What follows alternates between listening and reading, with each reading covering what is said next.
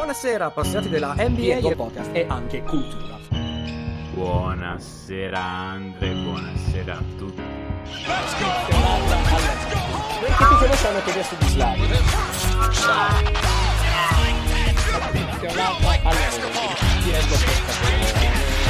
Buonasera Andre, buonasera. Che ti conosciamo che adesso di Slavi.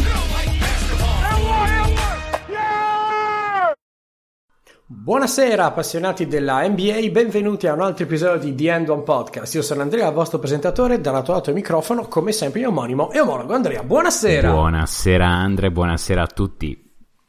Questa è una delle puntate che facciamo a rotazione ogni anno perché è una delle tappe obbligate della stagione ed è una di quelle in cui poi nascono più dubbi, punti di domanda e, e soprattutto quest'anno. Poi, quest'anno, mamma mia. Allora, facciamo una specie di power ranking intermediario, il famoso 2x30, 30 squadre, un punto a testa, andiamo a vedere la situazione delle varie squadre. Oggi ci occupiamo di 15 squadre, andiamo ad ovest, ma l'idea cos'è? Power ranking per beh, quelle che puntano ad andare ai playoff, beh, di quello che ci aspettiamo da loro, e quelle che non hanno obiettivo playoff, beh, obiettivi di breve e medio termine, a che punto sono, eccetera, eccetera. Quindi un'analisi della stagione fino adesso, ma soprattutto cosa supponiamo, speriamo, auspichiamo che accada. Esatto, ripetiamo comunque perché ogni, ogni anno poi vengono fuori queste storie qua. Il power ranking è basato sulle prove, per quanto riguarda le, le, le più alte, diciamo, se non altro, quelle alte della classe, è basato sulle probabilità che quelle squadre lì hanno di vincere il titolo, cioè eh, chiaramente in termini di regular season ce ne sono alcune che hanno fatto molto meglio di quello che poi sarà la posizione nel power ranking, noi pensiamo sempre alle probabilità che vediamo per le squadre a fine stagione di, di, di vincere l'anello. Allora, detto questo, abbiamo diviso le 15 squadre, ci siamo trovati d'accordo senza esserci uh, concertati prima in 6 tier, 6 livelli, cioè contenders, quasi contenders, uh, playoff sicuri, che vuol dire passo al primo turno o ci arrivo e poi speriamo bene, um, papabili play-in, quindi anche questo elemento in più in questa stagione qua, ne parliamo meglio dopo. Uh, a borderline play-in, quindi sono proprio quelli che l'anno scorso avremmo detto fuori dai playoff, ma non per forza super tank. Eh beh, sono lì adesso, possono sperare di arrivare al play-in. E infine, ovviamente, il, il giardino del tanking, cioè Tanca chi non ha più obiettivi, tanca esatto. chi ha obiettivi per, questo, per questa stagione. Allora, iniziamo dai più forti, um, dalle contend, dal tier numero sì. uno. Uh, quanti, allora, io no, potessi metterne zero, ne metterei zero, perché ci sono dubbi per ogni squadra in sé per sé. Allora, allora tu, io ne ho messe due. Anch'io ne ho messe due. Tu chi hai allora, alla 1? Tu, tu, tu, chi hai alla 1? Sai che io, io, io, io, ho fatto tutta questa. Ci ho messo tanto tempo a pensarla e io la faccio. Cioè, sono coraggioso, seguo, seguo la cosa. Io mi sono detto, non voglio cedere alla solita narrativa del ah, ma questa è la regola, poi tanto i playoff si sa che. Quindi, per me, una delle due contender è Utah. Uh. Lo so. No, chi, aspetta, aspetta, aspetta, aspetta, aspetta. Chi, no, uh, chi hai, chi hai alla 1? Lo so, lo so. Io, io, seguo, io seguo la mia linea politica e qua dicevo di non fare il democristiano. Uh. Eh, non è che sono convinto che gli Utah, gli Utah Jazz vinceranno il titolo, no. Però ad oggi sono quelli che mi danno meno dubbi rispetto agli altri. Io sono pieno di dubbi Poi, su Utah. Sì, eh, sì, no, ma sono so come dirtelo. Anch'io sono pieno di dubbi, però non hanno sì, Chi hai alla 1? Chi hai alla 1? Alla, alla, alla 1 con tanti punti di domanda o, o i Lakers? Uh. Ma con tanti punti di domanda. Uh. Allora, quindi tu hai Lakers 1 Utah 2. Ok, ok, ok. okay. Allora, eh, mm, io ti dico subito che la mia 1 non è nel tuo tier delle contender. Eh, allora, cominciamo dai Lakers, che sono, sono, nel mio tier delle contender e sono la, la, la, sono la mia numero 2. Eh, sono la mia okay. numero 2. Eh, io, io, ero partito volendo mettere la numero 1. E poi ho iniziato a mm. scrivere e ho realizzato alcune cose. Vabbè, sono 6-4 nelle ultime 10, stanno crollando senza mm, James, Davis. Il, il, il, mio punto, adesso ci arriviamo e capirete qual è il mio punto sui Lakers. Eh, sono solamente una partita e mezza sopra una partita sopra Denver, una partita e mezza sopra Portland. Quindi sono molto vicine al, al diciamo al quarto e quinto posto, quindi a scivolare al, al sesto posto fondamentalmente. Um, è molto probabile, secondo me, che loro, che loro, arrivino, che loro arrivino sesti.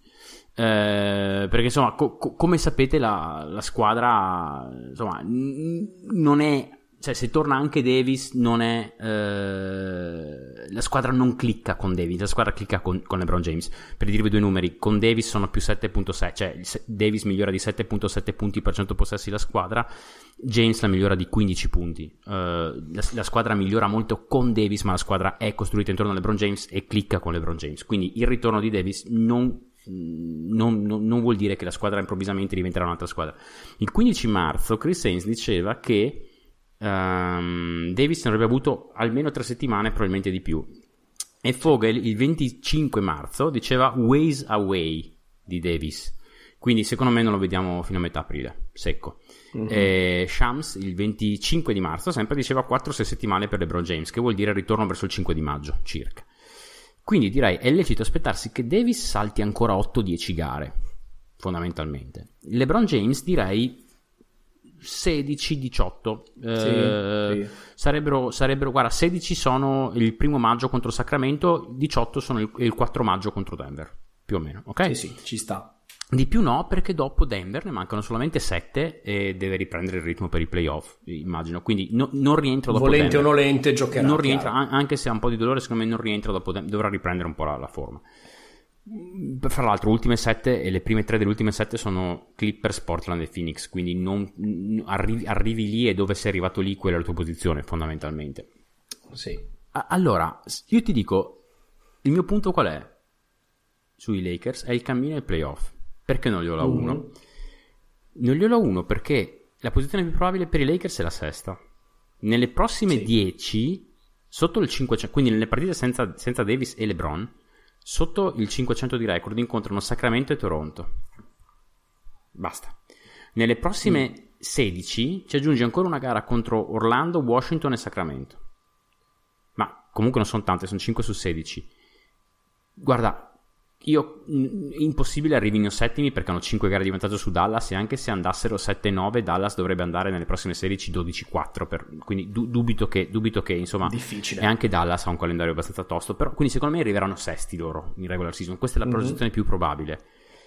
Però, sono, sono d'accordo. però arrivare sesti vuol dire che il primo turno è molto tosto. Vuol dire che al primo turno ti trovi o Phoenix o i Clippers. Io credo Phoenix perché credo che i Clippers arrivano secondo. Credo Phoenix questo vuol dire che tu devi farti in fila per uscire dall'ovest Phoenix, Clippers e Nuggets. In qualche ordine. Magari non sono Phoenix e Clippers, sono Clippers e Phoenix. In qualche ordine devi farti questa cosa qua. Io ho fatto un esercizietto che è andare a cercarmi una run playoff più difficile di questa. Non me la ricordo a memoria mia. Um, mm. Mi ricordo Boston del 2008 che fece eh, primo turno si trova davanti l'Atlanta di Orford, Joe Johnson, Smith, BB, Marvin Williams, sì. eccetera. Eh, LeBron James in semifinale. Eh, l'ultimissima buttata della Detroit del titolo in finale di conference e i Lakers di Kobe e Gasol in finale. Non a caso 4-3, 4-3, 4-2, 4-2. Ora, nel senso, ed erano primi in regular season, per, peraltro, vabbè. Eh, mm. in, in, conclusione, io non ho dubbi che loro siano i più forti. E infatti inizialmente avevo messi la 1. Ma non so quanto più forti della seconda siano. E per battere in fila Suns, Clippers e Nuggets e poi andare in finale, ma anche solo per uscire dall'Ovest, battere quelle tre in fila lì è molto complicato ma molto non devi essere più forte, devi essere tanto più forte, secondo me. Quindi de- allora, devono fare eh... di tutto per non arrivare sesti, ma io credo che sia la loro posizione quella. Guarda, io non so se essere felice o triste perché ho scritto esattamente le stesse, proprio esattamente con parole mie, ma esattamente lo stesso percorso mentale ho fatto proprio.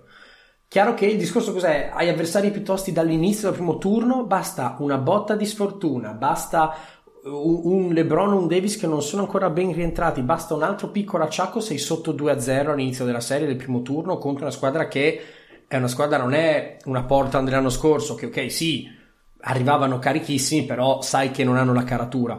Soprattutto io ho tanta paura dal punto di vista fisico. Cioè, se al primo turno ti trovi i Clippers, che sono grossi, No. E No, torni no, nei fortuni, no, ti no. prendi un po' di botte, cioè è proprio il momento Sì, in cui attacca il leone che è zoppo. Oltretutto? Andre, cioè tu pensa, fai un primo turno da 6-7 gare, ma anche contro Phoenix, che, che parti strafavorito, ma se devi trovare il ritmo, questi altri comunque sono rognosi, 6-7 gare tirate, in cui LeBron e Davis devono giocare 80 minuti in due, perché se no non la Eh, porti esatto. fuori. Arrivi al secondo turno e ti trovi i Clippers. Se passi quella, al terzo turno ti trovi Nuggets e arrivi da due serie in cui ti hanno distrutto fisicamente. Sì. E... No, no, sono d'accordo. È una, è una battaglia in salita che è una cosa a cui LeBron non è particolarmente abituato da- dall'anno scorso o anche, o anche quando era ad est.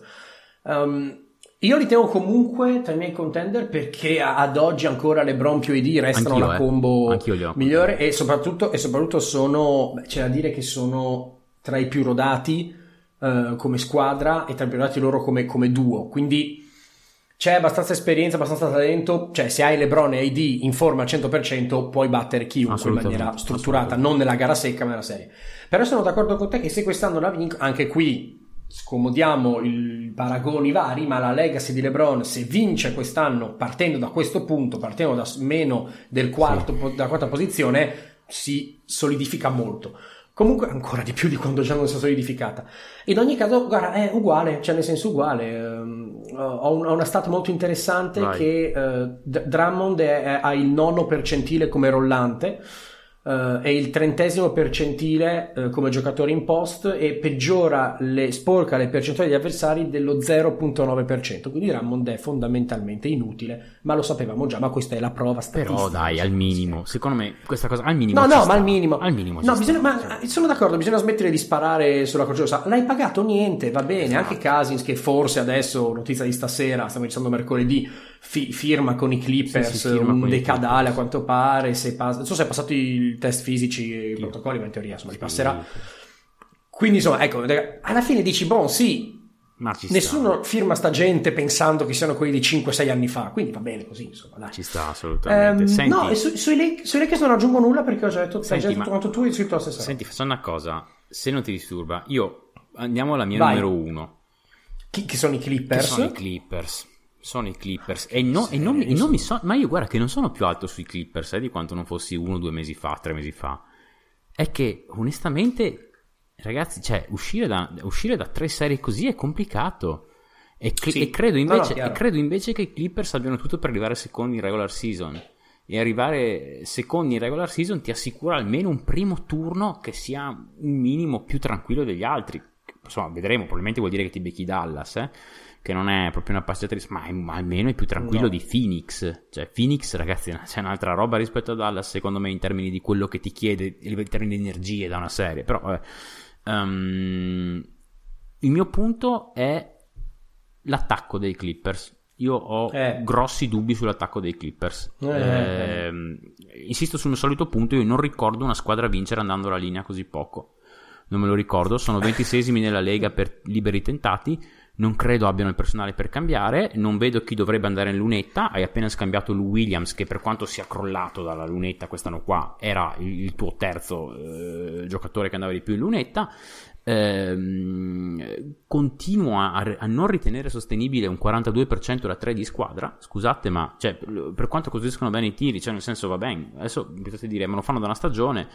Sì, eh, la verità è che poi anche l'anno scorso, insomma, si è visto eh, quando crolla, poi non hai alternative, non sai cosa fare. Questo è il problema degli attacchi tanto basati sul tiro da 3.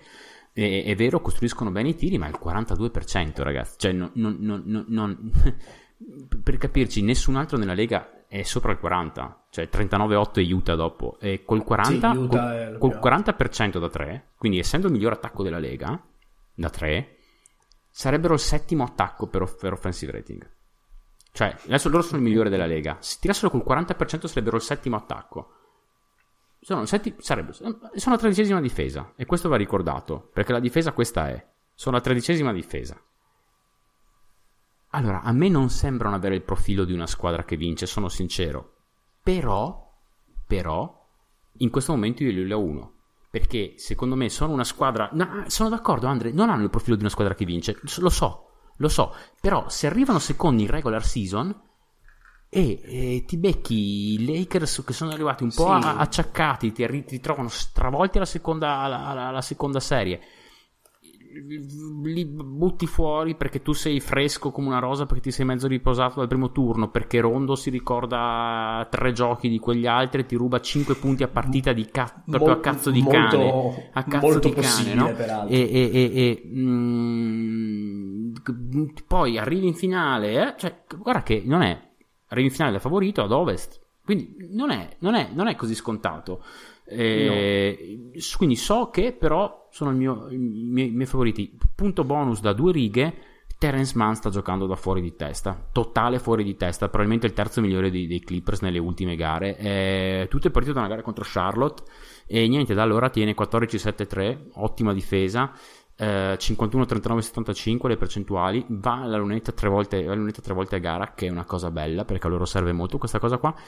Ehm, dà qualcosa di diverso ai Clippers, secondo me. Mann è un profilo diverso che i Clippers non avevano. eh, è un Mhm. non tiratore o quasi, ma è qualcosa a roster che non hanno e perlomeno in regular season tornerà molto utile. E il, il seed della regular season sarà molto importante quest'anno. Molto importante. Ecco, guarda, era una cosa da mettere in premessa, la mettiamo adesso. Quest'anno tutta questa classifica che stiamo facendo, questo power che stiamo facendo è estremamente diverso da quello che avremmo fatto in un'annata normale perché ci sono 10 squadre probabili per i playoff, Sì. col play-in Sì. quindi vuol dire che tutte quante le squadre che a fine, fine stagione, a partire da ora in poi, boh, mollano gli ormeggi e cercano di andare per il tanking o fanno esperimenti con, line- con le line-up per far eh, favorire, per far lavorare i giovani e chi se ne frega se perdiamo. Quest'anno non ci sono perché tutti quanti provano, parte Golden State, ne parliamo meglio dopo che invece sta dando la lezione contraria, tutti quanti provano con l'idea di, boh, possiamo oggettivamente aggrappare Sì, questi playoff, sì, sì, vuol sì. dire aiutare i giocatori a voler restare, vuol dire fare meglio dal punto di vista dei soldi che ci entrano, vuol dire fare una, una rampa lunga per vedere come i giovani si sviluppano. Ogni squadra ha le sue motivazioni, però quest'anno qua la battaglia per i playoff è ancora più ampia. E l'infortunio, come ti ho scritto in privato sto pomeriggio, l'infortunio di, concatenato di LeBron e Davis Sì. paradossalmente può essere la cosa più importante che è accaduta questa stagione Sì. eh, nel, ad ovest almeno. Quindi. Allora, io i Clipper ce li ho nel tier sotto, quindi quasi contender, e io non Pretender. correggerò Mm. il pretender, esatto. Io non correggerò il tiro perché vado coraggioso stasera, io ce li ho sotto Phoenix e sotto Denver, perché ho dei dubbi che non riesco a tirarmeli via, proprio non riesco a tirarmeli via. Cioè io vedo la stessa squadra dell'anno scorso, con gli stessi problemi, con creazione gioco palla in mano estremamente sterile, soprattutto quando la palla pesa, e questo mi fa paura, perché se nel clutch hanno fatto schifissimo, 47% di vittorie contro il 66% di stagione nel clutch, tirando col 39% dal campo, e con un plus minus negativo di mezzo, mezzo punto, ma comunque negativo. Eh, Allora, no, le gare playoff non sono tutte clutch, ma le gare playoff sono gare in cui bisogna che si lotti con le unghie e con i denti. Io quello che ho visto quest'anno, l'ho vista un paio, peraltro tutte e due che l'ho vista erano clutch, non mi hanno assolutamente convinto. Quindi tu li hai la Ora, 5, li hai la 5 addirittura. Sì, non, non so se vuol dire che arriveranno quinti, ma ne- se, se dovessi scommettere, io ho Phoenix molto più alta di te, per esempio. Sì, sì. Para- Sì, sì. Paradossalmente. Ma ne parliamo molto. Io, io, io vado Quindi vado tu li vedi quinti in ottica titolo addirittura i Clippers. In otti- esatto, non in ottica classifica finale, ma in Wow, ottica ok, titolo ok. non, non scommetterei. Miseria, siamo proprio distanti. Sì. Ok, ok. No, ma lo so, lo so, però non, non voglio correggere il tiro perché ho delle sensazioni così. Poi mh, so anch'io che mettere Phoenix più vicino al titolo di- dei Clippers è una mezza fregnaccia, ne sono consapevole. Però no- ho provato a convincermi del contrario, non ci riesco e quindi Vabbè, resto d'accordo con me stesso. Senti, credo che... Allora, non è la mia terza, perché la mia terza... Io, io- allora, anch'io passo dopo le pretender, e le pretender, la, la Mhm. prima delle, delle mie pretender è Denver. E- ma parliamo della seconda delle mie pretender, quindi la mia numero 4 e la tua numero 2, che sono gli Utah Jazz. P- Perché li hai così alti? Io li ho così alti perché non voglio cedere, come dicevo prima, la narrativa che ah, ma poi ai playoff perdono contro il primo che arriva, eccetera, eccetera. Allora, il punto è, mi Ti detto, ricordo voglio che tu dicesti se- la stessa cosa nel 2017 con gli Hawks. Sì, eh beh, ma io sono un uomo che è coerente con se stesso, cioè bisogna capire. No, nel senso è ovvio che ai playoff le cose cambiano, però mi, mi annoia il fatto che eh, tanto è sempre LeBron che va avanti nei playoff. No, soprattutto quest'anno no, non è detto. Um, Io voglio cercare di capire se questo ritmo è sostenibile. Eh, In questo momento 34-11, forse 35-11, dipende da perché l'ho scritto Mhm. ieri Sì, pezzo, sì, sì, st- stanotte. Terza per offensive rating, quinta per difen- defensive rating, è top 5 offensive e defensive, quindi va molto bene. Beh, sì. Sedicesima per pace, il che è una cosa secondo me in ottica playoff positiva, perché ha un pace Sì. medio nella Lega. Non è una squadra che basa i suoi punti sul correre. Quindi in ottica playoff tengono bene botta, secondo me. Primi per triple tentate, secondi per percentuali. Questa cosa qua si normalizzerà probabilmente perché stanno tirando veramente in maniera incredibile, ma Tirano sotto il costruiscono 40 bene. comunque, eh. tirano sotto il 40 Sì. e quando vai in squadra eh, Clarkson che sta tirando molto bene, Conley, Bogdanovic, Ingalls, cioè eh, ci, ci- ci- ci sta eh, che, tiri, che tiri col 39-8, cioè non è una roba fuori da ogni grazia di Dio, ci sta. Chiaro, chiaro. Sono primi per triple che concedono agli avversari e sono sesti per percentuali che concedono agli avversari da 3. Sono primi per percentuale da 2. Per perché? Perché c'è Rudy Gobert che Certo. uno distoglie qualunque velleità di attacco al ferro eh, al- al- agli avversari e permette due ai suoi compagni di andare a difendere bene sul perimetro. Quindi in difesa difendono tutto. In attacco è stata la precisione balistica di questa stagione. Ora, le percentuali dovrebbero calare, però No, i tiri no. arrivano dopo una buona costruzione. Sì, certo, è il Tengono. caso tipico della Shooters Per- Gym. percentuali secondo me tengono, eh. Percentuali secondo me tengono. Esatto, vedi che vie- viene al mio punto. La squadra si conosce, non, ha avuto, non è stata vittima di infortuni e ha una strength of schedule, quindi le, le- il futuro- le future gare abbastanza facile. Quindi so- Utah è tra le migliori della Lega per, eh, per schedule futura. Quindi affronterà poche volte squadre ostiche e soprattutto affronterà squadre più semplici. Vuol dire più riposo per alcuni giocatori, vuol dire essere più pronti per arrivare ai playoff. Non vedo perché se le condizioni non cambiano, quindi ci sono infortuni, covid altre cose, e con il calendario del genere Utah non potrebbe arrivare prima, affrontare nel primo turno una squadra facile e batterla, e al secondo forse qualcuno che si acciacca dopo. Sostenibile ai playoff, ai playoff ci sono tre cose che accadono. Uno, difese avversarie salgono di livello. Quindi, una squadra che si affida così tanto al tiro da tre gioca spesso sul filo del rasoio con la distanza. Chiaro, temo che trovandosi davanti squadre forti, squadre grosse che possono usare eh, difensori abbastanza rognosi su Mitchell e Conley, possa essere un po' difficile. Secondo punto, ritmo cala ai playoff. Collegato al primo punto, questo secondo, se Utah non è una squadra che fa del contropiede, come ho detto, la sua arma principale, ci saranno però tante azioni da fare palla in mano. L'esperienza di Conley sarà utilissima, ma attenzione perché il pull up dal mid range è abbastanza desolante. Andre, guarda, io ti dico una cosa per completare quello che dici tu. Il mio punto sono i problemi contro le contender, si chiamano. Io so che molti si chiederanno perché io Mhm. aiuto a quarti. Io ho, ho di- ho difficoltà a spiegare perché, gli, che- perché io li abbia quarti. Onestamente non lo so neanche io esattamente perché li ho così bassi, però la sensazione non è... Non so, non ho, non ho un buon No, feeling ti- a pelle. Non ho bu- non ho- non ho un buon feeling a pelle con Utah. No, ma ti Ehm, capisco, ti capisco e non sono per forza non d'accordo. Cioè, il problema è che mm. non. Non lo so, non lo so, non, non- non- se riescono a tenere botta gli aggiustamenti avendo uno come Quiz, cioè nel senso, se perde Utah Andre. perde perché sono ai playoff, ma l'hanno già vissuta sta cosa. Sì, sì, Possono però Andre non hanno, cioè, secondo me non hanno il personale per aggiustare. Allora, io le partite contro le contender, allora, in generale, le altre contender allora, spesso le altre squadre medie o basse eh, fanno riposare le loro stelle contro Utah e questo può voler dire due cose tendenzialmente. Uno, siete troppo forti, scheduled loss, come si dice in, in americano, siamo ok Mhm. a perdere contro di voi e questa è una cosa che succede molto spesso. Due, può voler dire sappiamo perfettamente chi siete, come giocate, non abbiamo bisogno nemmeno di avere informazioni su di voi o di dare informazioni con le nostre stelle. Faccia riposare, non vogliamo nemmeno darvi l'idea che possiate essere più forti di noi. Ti, ti leggo solamente le gare senza eh, contro le contender da qui fino a gennaio, fino a fine gennaio, ok? Vittoria contro i Nets senza nessuno dei tre. Sconfitta contro Philadelphia senza Embiid.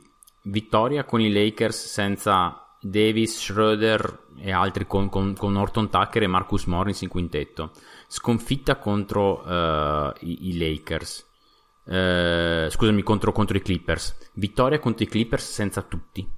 Vittoria contro Milwaukee senza Drew Holiday. Eh, sconfitta contro Denver. Mi sono poi mi sono fermato, ok? Sono arrivato a fine gennaio. Mhm. Io non voglio dire che non siano forti, arriveranno 100% primi ad ovest, 90%, 95% primi ad ovest, sono molto forti. avranno il miglior net rating della Lega. Io, però, non hanno avuto mezzo infortunio, come hai detto tu. E questa cosa qua mm-hmm. si conoscono, non hanno avuto mezzo infortunio in una stagione questa, questa qua è una cosa fondamentale in termini di regular. Non ho elementi per dire che questi qua siano veramente una contender. E non ho elementi per metterli sopra Denver, per dirtene una. Io continuo a ritenere che mm. non abbiano il personale per difendere contro le contender. Hanno O'Neill come unico difensore contro il Mega Creator, perché non credo a Bogdanovic e Ingles ormai, poi non so voi. Hanno molti problemi sul point of attack, molti problemi. Non hanno difensori per correre dietro ai blocchi sono quarti in defensive rating, ma la loro più grande forza è che, che, che, che, quella di Gobert ai playoff comunque un minimo perde. Non dico che lo giochi fuori mm. dalla partita, ma, ma, ma, insomma, un minimo perde. Sembrano fatti per giocare contro Denver e prenderle, per come la vedo io. Cioè, sembra, sembra il roster fatto per prenderle da Denver. Perché, perché hai Jokic che ti allontana Gobert dal ferro. Sembrano fatti. Mm-hmm.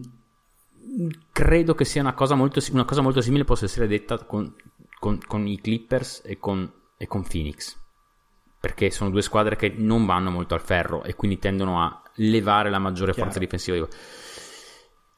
No, non lo so, non lo so. E... Ah, no, ma è, è, ovvio, è, ovvio, che se tiri fuori Gobert e tireranno fuori Gobert, eccetera. Io ho, non so perché voglio dare fiducia quest'anno a, a, a Utah perché San, cioè, come dire, sì, sono d'accordo con te. Il personale nello scontro diretto con proprio roster contro roster ci sono, sono più attaccabili. Eh, Voglio conta. vedere se si inventano qualcosa, ma secondo me, vi, eh, secondo me arrivano i playoff talmente in forma che il primo turno lo passano, il secondo secondo me lo passano e poi è un po' terreno aperto. Dipende, dipende chi trovi, dipende chi trovi secondo me, perché se fai 1-4 e ti trovi contro Denver alla 4, secondo me non, non ha... Cioè, non, io, io, Denver l'ho vista l'anno scorso contro i due di Los Angeles. E l'ho vista, so che cos'è. Ah, che Denver Denver è una gran bella squadra, eh? E, e, sì, e, e non, ho, non ho mezzo dubbio. Cioè, io entro nella serie sapendo benissimo che è il miglior giocatore della serie. E in ottica playoff, per come sta giocando, per come ha cambiato il suo gioco nell'ultimo anno, ti dico che ho molti dubbi su chi sia il secondo giocatore più forte della serie, ma potrei dirti Murray in ottica playoff. Mm-hmm. E se io entro in una serie, perché Murray, sta, Murray off the ball sta diventando, sta diventando veramente, sì. veramente, veramente bravo off the ball Murray. Quindi non è solamente gli occhi, c'è proprio anche Murray che è bravo. E, e, a questo punto qua ti dico, se entro in una serie e la squadra... Cioè, io devo per forza dare favorita alla squadra che ha, che i due migliori giocatori della serie, soprattutto se uno dei due mi neutralizza la principale forza, dif- la principale mm. arma difensiva degli altri, perché eh, Gobert ti porta, eh, scusami, Jokic ti porta Gobert fuori dal ferro, e a quel punto lì una squadra con Michael Porter Jr. e Aaron Gordon a roster ti fa anche soffrire come i cani a rimbalzo. A questo punto qua, eh, io, tra, tra, tra, di fare la transizione a quella che è la tua quarta, se non sbaglio, la mia terza, che è Denver. Um, mm-hmm io, guarda, ti dico perché ce l'ho terza. Um, io sono stato, io ti dico la verità, sono stato tentato molto dal tirarla su, da metterla nelle contender. Mm-hmm. Denver per me proprio è il... Potrebbe cadere in una parte di tabellone con Utah, Portland mm-hmm. e una tra Golden State, Memphis. Cioè, io vedo, io vedo, un percorso abbastanza chiaro per arrivare alle Western Conference Finals, cioè, o perlomeno è la favorita per arrivare alle Western Conference Finals. E dall'altra parte esce fuori una che ha fatto il 15-18. Quindi, onestamente, io, io, io, volevo mettere tra le contender. Io, guarda, so che, so che tirano ancora meno liberi dei Lakers, quindi quello che sto per dire suonerà strano. Uh, ma dopo, du- do- dopo, la squadra di LeBron James, che per me è sempre l'attacco più forte dei playoff, uh, in generale l'attacco che, di cui più mi fido ai playoff, mettiamola così, L'attacco di cui più mi fido ai playoff è quello di Denver. Ehm, mm. Questi qua sono quarti per offensive rating, eh, ma sono molto vicini alle prime tre.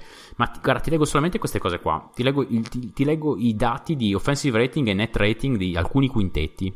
Murray, Barton, MPJ, Millsap, Jokic hanno 128 di net rating, quasi più 8, di, scusami, di, di offensive rating, quasi più, 8 di net, quasi più 8 di net rating.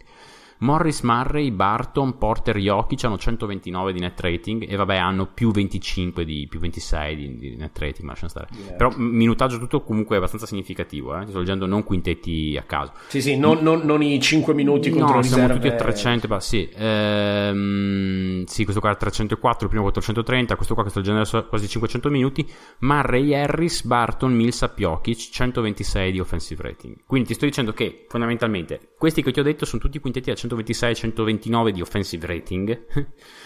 Tradotto, le- credo che fondamentalmente le queste line-up qua con Gordon per Millsap al posto di Millsap possono funzionare non bene, di più, cioè sono line-up che gireranno a 130 di offensive rating e cioè, cioè, tipo potrebbe diventare 125 in termini playoff, ma è un attacco assolutamente non fermabile. Non fermabile. Io, guarda, ho visto due gare, non vuol dire niente, ma Gordon al posto di Millsap, secondo Sì, me, sì, ha sì. preso la squadra e l'ha girata.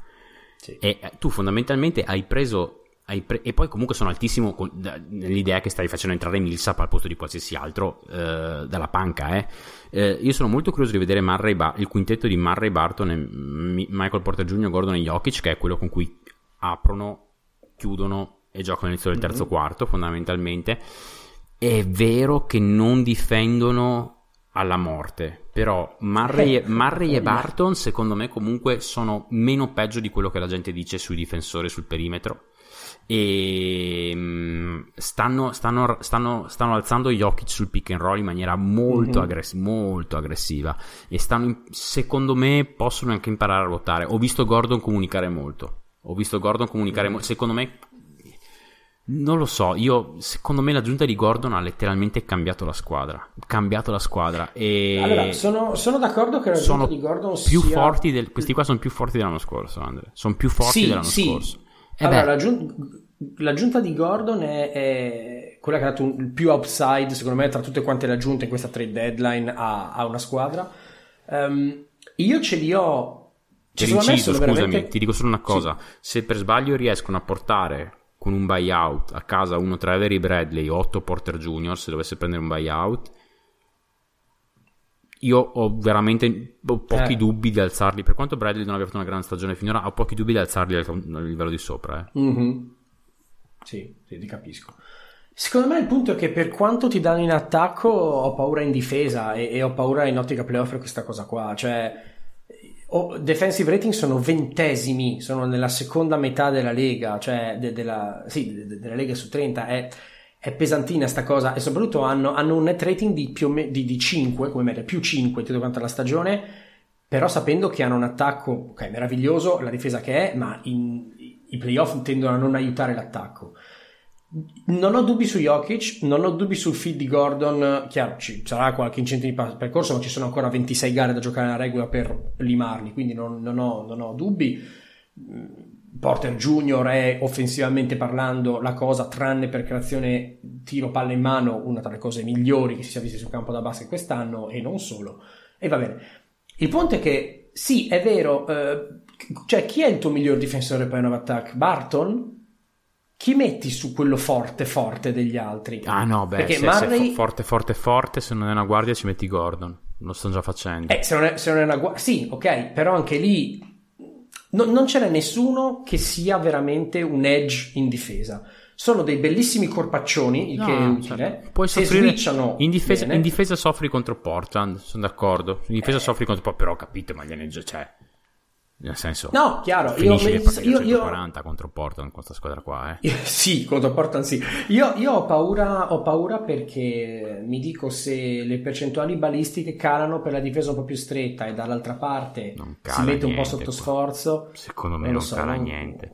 Cioè, E io non so come. Cioè, Jokic dovrà giocare 40 minuti a gara, è sicuro fa. come loro. Lo. Sul lungo termine, non so se arriva stanco nei finali di gara, se arriva stanco dopo una serie, un primo turno a, a 6 gare o a 7 gare. possibile, Cioè, non lo so. li vedo, li vedo su linea di partenza playoff molto più alti di tanti altri, forse i più alti anche di tutti, però se devo analizzare tutti i playoff ho, ho tanta paura. Io, io sono io sono molto alto su Denver. Sono molto Mm, alto su. Denver.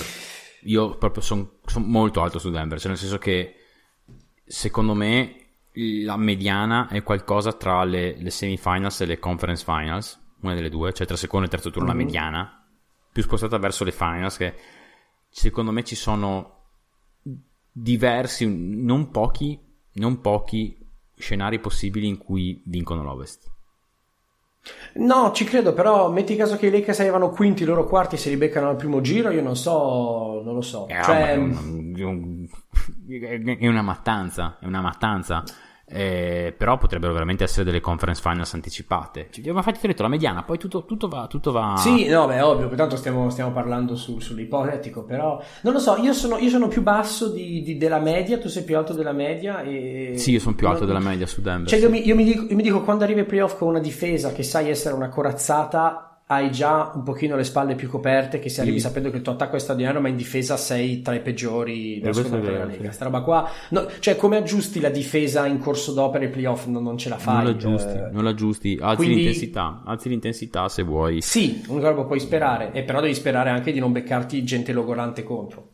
Non lo so, poi io sono più basso, tu sei più alto, io sono molto, molto, molto alto su Utah, ben sapendo che le, le- le concause playoff- playoffistiche le metteranno in difficoltà, quindi insomma. Ehm, Senti, Phoenix? Sì, io sono più basso di te perché ti, ti dico subito perché. Ehm, per me il punto con Phoenix è, è l'inesperienza ai playoff. Eh, se non fosse che è il primo anno da- dall'era del Pleistocene che- che questi qua fanno i playoff, io li avrei messi sopra Denver e sopra Utah perché sono il tipo di squadra da playoff, cioè è il tipo di squadra da playoff. Ehm, credo che si matchino eh, incredibilmente bene con entrambe, sia contro Denver che contro Utah, e le gare in regular season l'hanno dimostrato. Eh, guarda, è un peccato aver perso la serie contro Denver, però hai vinto la prima e poi ne hai perse due, che sono, cioè veramente sono state le due ga- le gare famose dopo le quali sono stati multati tre del roster per aver detto robe contro gli arbitri. E ti dirò, avrebbero dovuto multare gli arbitri ancora un po'. Eh, tutte e due perse supplementari, quindi nel senso, secondo me, secondo me si, si, si, si, si accoppiano molto bene con Denver, per quanto Denver sia un'altra squadra rispetto a quella incontrata allora. Eh, mi sono segnato in rosso le due date de- delle due gare contro Utah perché avevano vinto la prima stagione ancora in- a gennaio se non sbaglio e voglio vedermi sono 8 aprile primo maggio voglio proprio vedermele quelle due gare lì Mhm. Ehm, comunque il, il- punto però è l'inesperienza Eh, dei primi 8 della rotazione quelli che, che- che sono quelli dei playoff quelli che hanno giocato ai, ai playoff sono eh, Chris Paul, eh, Crowder, Saric e Tori Craig e Saric e Tori Craig sono gli ultimi due della rotazione per minutaggio. I- secondo me il salto di fisicità ai playoff soprattutto si farà sentire credo e temo soprattutto dal lato di Ayton. Eh, Ehm, sì. legato a questo loro eh, legato a questo il loro problema ehm, è la difesa point of attack sulle guardie torniamo sempre lì la soffrono tantissimo ehm, stanno imparando a cambiare tutto stanno, all'inizio giocavano principalmente drop adesso cambiano molto Sì. sono 5, 6, 7 gare che cambiano praticamente tutto ma non sempre la cosa gira ci sono ancora dei problemi di comunicazione e soprattutto quando cambiano ci sono dei fortissimi problemi a rimbalzo. Questa qua è una squadra piccola, Seyton viene chiamata sul, sul- sul perimetro. Cosa però curiosa, no curiosa non tanto, cioè Phoenix è una squadra per davvero, cioè nel senso io ce l'ho quinta in termini di però questi qua sono primi per net rating nelle ultime 20. Ah, Stanno girando tipo a più 9,5 di net rating, cioè una cosa fuori da ogni grazia di Dio. Cioè per profilo statistico Phoenix è una contender, come una contender Utah per profilo statistico. Io, io credo che l'inesperienza in termini di playoff possano pagarla molto cara, molto molto molto cara. Eh, io invece io sono, io sono rimasto fedele alla linea del mio podcast in cui non voglio fare il discorso del ah ma sono inesperti, ah ma sono Utah quindi e quindi li ho messi, li ho messi più in alto di te. Li ho messi alti, primi nel tiro dei quasi contender, ben sapendo che non andrà così come con Utah, ben sapendo, però preferisco mostrare rispetto per ciò che è stato fatto e è stato mostrato fino adesso piuttosto la nomea l'esperienza, perché se c'è una stagione in Sì. cui nomea esperienza può saltare il banco Sì, e bisogna soltanto vero, guardare al vero, vero. presente e non al passato, è questa. Ed è per questo che io ho provato l'azzardo. È profondissima, è guidata dal giocatore perfetto per il ruolo come CP3, hanno già la superstar killer come Booker, hanno dei comprimari perfettamente utili come Bridges, Crowder, anche Saric e Craig in maniera minore. Punto di domanda grande è Ayton e io se dovessi adesso pistola alla tempia pensare Ayton fa il salto di qualità ai playoff diventa No. una tigre oppure si, si- se la fa in mano se la fa in mano Ce la fai in mano. Ehm, ho tanta paura di questa cosa qua. Se riescono a magicamente tenere su Ayton, questi qua... Cioè, comunque di base quello che mi piace molto è che ho voluto anche metterli così in alto perché come già ho detto un po' dappertutto la settimana scorsa in giro su Twitter, um, Phoenix ha accelerato tantissimo i salti della timeline da... Cioè quest'anno qua, eh, quest'anno qua Phoenix avrebbe dovuto dire dobbiamo finire a 50% di vittorie, qualcosa di più e uh, essere in lizza per i playoff. Questa o tipo se, sesti, sesti, quinti, cioè è stato il loro ruolo, il loro copione. Hanno preso il copione, hanno stracciato e sono secondi. Um, Phoenix è la squadra da battere. Cambieranno le cose ai playoff? Sì, ma se c'è una stagione in cui cambieranno forse meno è questa qui. E Phoenix è costruita per i playoff. Cioè hanno il DNA dei playoff, hanno Sì, due creatori palla in mano che eccellono dal mid range. Ricordiamoci le cose importanti, le percentuali da mid range e long two per Chris Paul. Eh, allora, Chris Paul tira mid range 30%, li converte col, cinqu- col 46%, long Ok. two 21%, li converte con il 56%. Booker Guarda, tira Non ho dubbi, ti dico Book- di sì, sembra che entrano tutti quelli. eh. Booker tira il 20% da mid range, li converte con il 55% e long two il 13% ma li converte col 46%. Il che vuol dire che se sei nella situazione tipica dei playoff in cui ti fanno tirare dalle zone scomode, le zone scomode non sono scomode per, per, per Phoenix. Hanno mille asterischi, un centro mobile che può tenere giocatori forti, giocatori veloci, giocatori piccoli, se sto qua si accende è perfetto, hanno una selva di 3D con il corpaccione, le braccia lunghe che sanno sparare bene da lontano, eccetera, eccetera, e hanno giocatori solidi di rotazione.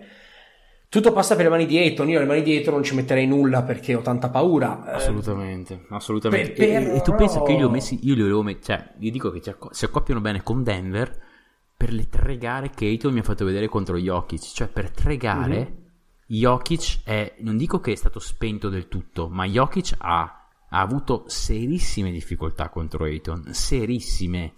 Ayton ha delle mani veramente veloci anche quando, cioè, quando, è, quando è concentrato ed è in partita. Ayton è veramente una bestia difensivamente parlando ed è super versatile. Il problema è che, oh, poi magari ragazzi becca, becca il mese e mezzo del pazzo.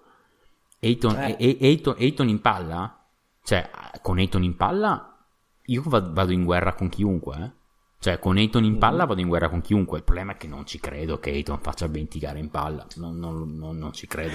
Sono, sono completamente, sono completamente d'accordo. Però io ho voluto, oh, ti dico, io quest'anno qua non penso al- al- ai discorsi degli anni scorsi. Guardo a quest'anno e metto il paraocchi per il futuro. Eh, Ayton, sì, eh, beh, non mi ripeterò. Allora, abbiamo finito la chunk Sì, di quelle sì, anch'io ho finito le forti. pretender. Sì, ho finito le pretender. Io adesso ci passiamo a playoff sicuri. Ci Adesso scuseranno. partiamo I- immagino. al tier che ho, che ho chiamato al primo turno, poi boh. Io Questa è- immagino che il primo di questo tier sia Portland, no? Sì. Ok, va, adesso chiediamo scusa ai, ai tifosi del- dei, dei Trailblazers, però non, non sono riuscito veramente a mettere nel tier delle pretender. Um, Sono stati falcidiati dagli infortuni e comunque sono 28-18, bla bla bla. Ma per varie ragioni, a me onestamente questa squadra qua l- l- l'ho vista, non so perché, l'ho- mi è capitato di vederla diverse volte perché solitamente o per le partite allucinanti di Dame o perché hanno la tendenza a far segnare 40 all'avversario di turno, quindi me la guardo perché um, non sembrano una squadra da 28-18, infatti il loro net rating è negativo, suggerirebbe un record di 22-24 stando a Basketball Reference e sono d'accordo, cioè nel senso è una squadra da 500, questa qua più o meno, quello che ho visto in campo finora, con infortuni è vero. Eh, quindi sì, diciamo che dalle cifre di, di Lillard, diciamo, le, le cifre di Lillard assolutamente non ripetibili mai più nella storia nel clutch, li hanno portati qua. Per dirti, Lillard nel clutch, eh, Portland nel clutch quest'anno qua è 20 vinte, 7 perse, che è una cosa che non ha senso. Um, Lillard sta tirando col 56% dal campo, 44 da 3, eh, 100% ai tiri liberi, eh, vabbè, insomma, eh, più di 5 punti in meno di 4 minuti di gara, 78% di true shooting, più 31 di net rating, insomma, vabbè, insomma, una cosa del genere. Eh, non ha senso, non ha senso.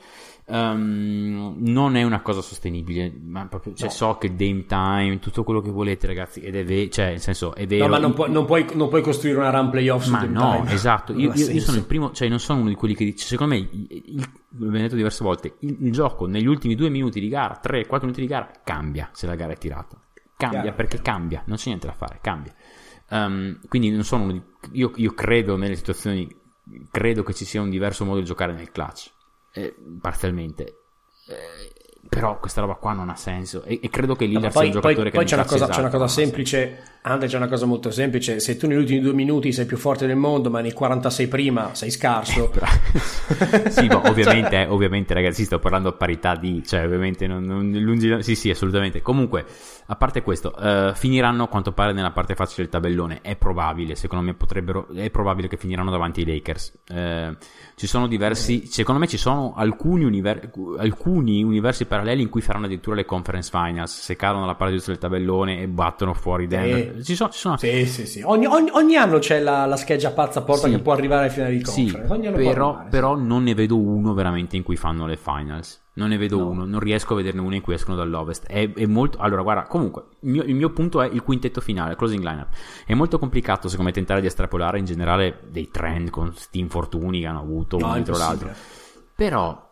Uh, sicuramente, vabbè, anche perché hanno appena scambiato Trent con Powell. Trent era il loro secondo giocatore per minutaggio, praticamente. Ma direi senza dubbio che le line-up uh, Melo Canter non vanno bene. Allo stesso tu- modo, dubito che uh, Derek Jones Jr. e, e, Covington siano compatibili per un attacco di playoff. Però di una cosa sono, sono certo.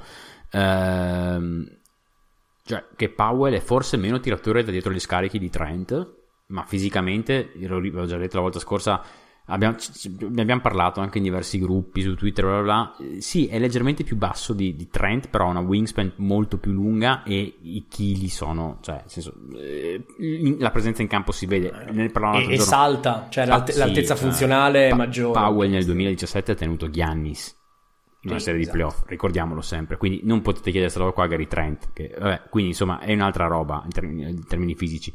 Um, Powell comunque è un buon tiratore uh, da 3 forse più statico ma un buon tiratore da 3 ha un primo passo bruciante un buon difensore uno contro uno che se fa cavolate di sistema. Cioè fisicamente è un'altra roba. E, e Powell chiuderà. 100% Powell chiuderà. Um, credo si oscillerà tra Dame, CJ Powell e questi tre sono fissi. O chiuderanno con Derek Jones Jr. da 4 e Covington da 5 o con Covington da 4 e Nurkic da 5 vediamo. sì però hanno, hanno, una rotazione cortissima perché ti, ti, ho già citato tutti quelli della citazione della, della, della, della citazione della rotazione questi sei qua che ti ho detto più Melo mm-hmm. e Canter basta e niente per quanto Lit abbia fatto vedere delle cose buone e sappiamo tutti ormai che a Portland si esplode al terzo anno quindi per Nasir Little tornare l'anno prossimo secondo me sono molto curioso sono molto curioso perché secondo me cioè con questa lineup eh, in generale queste combinazioni qua forse hanno trovato un modo Adesso vediamo cosa faranno difensivamente da qui fino alla fine, ma potrebbero aver trovato un modo per rendere sostenibile il duo Lillard-CJ ai playoff. Potrebbero. Ci sono universi, ci sono universi in cui questi qua imparano a giocare la famosa uh, eh, 2-3 invertita che giocava Miami l'anno scorso e riescono a esatto. nascondere... Oh, poi... Però, nel senso, secondo me ci sono... Forse hanno trovato un modo per nascondere eh, Lillard e CJ sinceramente, vista la stagione che hanno avuto e viste le, le, le pretese e in generale la, la, la, lo stato di salute di Portland, è uno tra i, tra i migliori universi possibili, quello sì. in cui c'hai Norman Powell, che ti permette di far giocare insieme McCollum e Lillard, sapendo che anche l'alternativa sarebbe stato McCollum, Lillard, Gary Trent insieme e questa cosa qua difensivamente non, non è sostenibile per no, questioni fis- fis- fisiche, troppo piccoli. La, di- la, difesa, la difesa è composta da tre cose. Uno, talento. Due, capacità, intelligenza, voglia. Tre, fisico. Se tu hai il talento di sapere come posizionarti, come muovere i piedi, eccetera, eccetera, e hai la, la foga di difendere l'altro, ma sei purtroppo piccolino, gracile e basso, non potrai mai difendere a livello playoff NBA. Chiaro che Powell ti dà molto di più il netto di avere Power rispetto al netto di Gary Trent è molto migliore. Quindi benissimo per questa cosa qua. Eh, la famosa zona invertita, sono d'accordo con te che è una possibilità che spero venga utilizzata. Ora, basare una intera run di playoff su no, questa cosa qui chiaro. mi sembra una no, cosa no. un po' da videogioco. Eh. Ma infatti non li ho neanche nelle pretendere, eh? cioè se fossi così. No, alto... ma infatti idem, idem con patate, stessa, stessa ragione. È eh, chiaro che s- ci saranno momenti in cui dovranno schierare per ragioni puramente di riposo, Counter da 5, Anthony da 4, e ci saranno i momenti in cui le prenderanno, sono prese a schiaffoni. Mm Nurkic, Nurkic ancora una volta passa, cioè Nurkic è il lago della bilancia che però lago pesa 500 tonnellate perché Nurkic è quello che nel 2017 dopo la trade a Portland portò il defensive rating da 26 a 14 ci si aspetta un- una roba del genere però sono 29esimi defensive rating e sto povero Cristo non può fare tutto da solo. No, anche perché, comunque, anche perché comunque Nurkic non stava sul perimetro ai tempi belli, no, no, no, adesso. chiaro Cioè, Nurkic secondo me puoi giocarlo contro determinate squadre. Ti trovi in una serie contro Utah, ti puoi tenere Nurkic in campo, verosimilmente. Per quanto Utah, comunque, per quanto Utah, se giochi drop, insomma, abbia tutti i mezzi per punirti. Eh, sì. Ehm, Insomma, vabbè, eh, insomma, non, non li vedo, non li vedo. No Andre, dobbiamo accelerare in una maniera tragica. Tragica, siamo Come- 6 come- squadre, sempre. 50 minuti. eh, ehm, Va bene, abbiamo, avevamo detto che la chiudiamo in 25 minuti, eh, non, non penso ce la faremo. No, vabbè, no. Eh, dopo Portland, la seconda dei, dei- che per me è l'ultima, ne ho Ne due. hai un altro. Anche, ok, dimmi. Dei primo turno sicuro è Dallas. Anch'io ce l'ho. Oh, che poi, tra l'altro, siamo d'accordo che dire playoff sicuri in un anno in cui ai playoff sicuramente ce ne vanno in 6, ne abbiamo messi 7, cioè, ok, però... Sì, ok. no, no, cioè- Sì, sì, sì, sì, sì, no, ok, no, era per dire, però anch'io ce l'ho così. Ce Maledetto l'ho play. così. Diciamo che se, se portano Dallas cascano nel play, il play secondo me lo vincono, salvo Cioè, n- non perdono due gare di fila questi qua contro quelle altre, onestamente. Non vedo Dallas più scarsa tra No. Sa- San Antonio, Memphis, no, non ne perdono due, secondo me. Allora, l'impressione per me è che Dallas sta iniziando veramente a scaldare i motori ora che bisogna iniziare a spingere in direzione, in direzione playoff. A marzo eh, conced- concedono, punti, concedono 107 punti agli avversari, a febbraio 116. Causa di tutto questo sono due. Una, sono tornati a giocare insieme i titolari, ovviamente il grande protagonista, il sesto uomo della stagione di tutte le squadre è stato il Covid. Quindi infortuni, assenze, fattacci, eccetera, eccetera, che hanno impedito loro di avere il quintetto titolare unito. Durante lo stretch da fine febbraio a metà marzo, cioè da quando a fine febbraio sono- è tornato il quintetto titolare Doncic, Richardson, Finney Smith, Kleber e Porzingis, 132 punti per 100 possessi. Ora si sono regolarizzati, il Certo. differenziale fra punti fatti e subiti è comunque più 13, ovviamente. Però per far Rich- capire che Richardson ha tirato fuori di testa per un periodo. Richardson è stata Eh. una roba. Lo, vedevo alcuni, alcuni spezzoni e sembrava che entrasse veramente tutto. Sì, hanno sbloccato e poi Finney Smith fa veramente da colla per, per la sua posizione, la sua stazza, il suo ruolo, eccetera. Quindi, punto uno, la squadra è tornata al completo, possono giocare in, in un certo modo. Punto due, Porzingis è ritornato a essere un difensore efficace. Def- defensive rating della squadra con lui in campo, marzo 106, febbraio 118. Nell'ultimo mese concedono 105 punti agli avversari, prima 110, quindi sono quei 5-6 punti a gara che concedi in meno che ti danno tante vittorie in più alla fine. Tutti quanti i segni dicono che Dallas sta iniziando ad ingranare per spingere per il, per la- la- appunto, il push finale. Adesso, però, eh, lo diciamo ormai da, da- da due anni a questa parte, la, rispo- la domanda e la risposta sempre le stesse sono: questi due, Doncic e Porzingis, possono essere la base per vincere nel breve o medio periodo? Il 75% di questa risposta è determinato dallo stato di salute di Porzingis, per- perché un, un 2,21 m con già le due ginocchia infortunate del passato non è una garanzia. Questa, Andre, questa run playoff guarda. qua è la verità, Esatto, me. esatto. Il mio punto è: ma non è che forse, forse Dallas sarebbe meglio senza Porzingis? Cioè, allora, mi spiego se questo qua è il mio punto. Perché secondo me la risposta è comunque la tua domanda la risposta è no, e non dipende nemmeno tanto dalla salute, secondo me. Mi Mhm. piacerebbe sapere cioè, se adesso anche Porzingis rimanesse sano da qui in avanti. Comunque, mi piacerebbe sapere se, se, uno, se i Mavericks tornando, potendolo tornare indietro si terrebbero le due scelte e non rifarebbero lo scambio.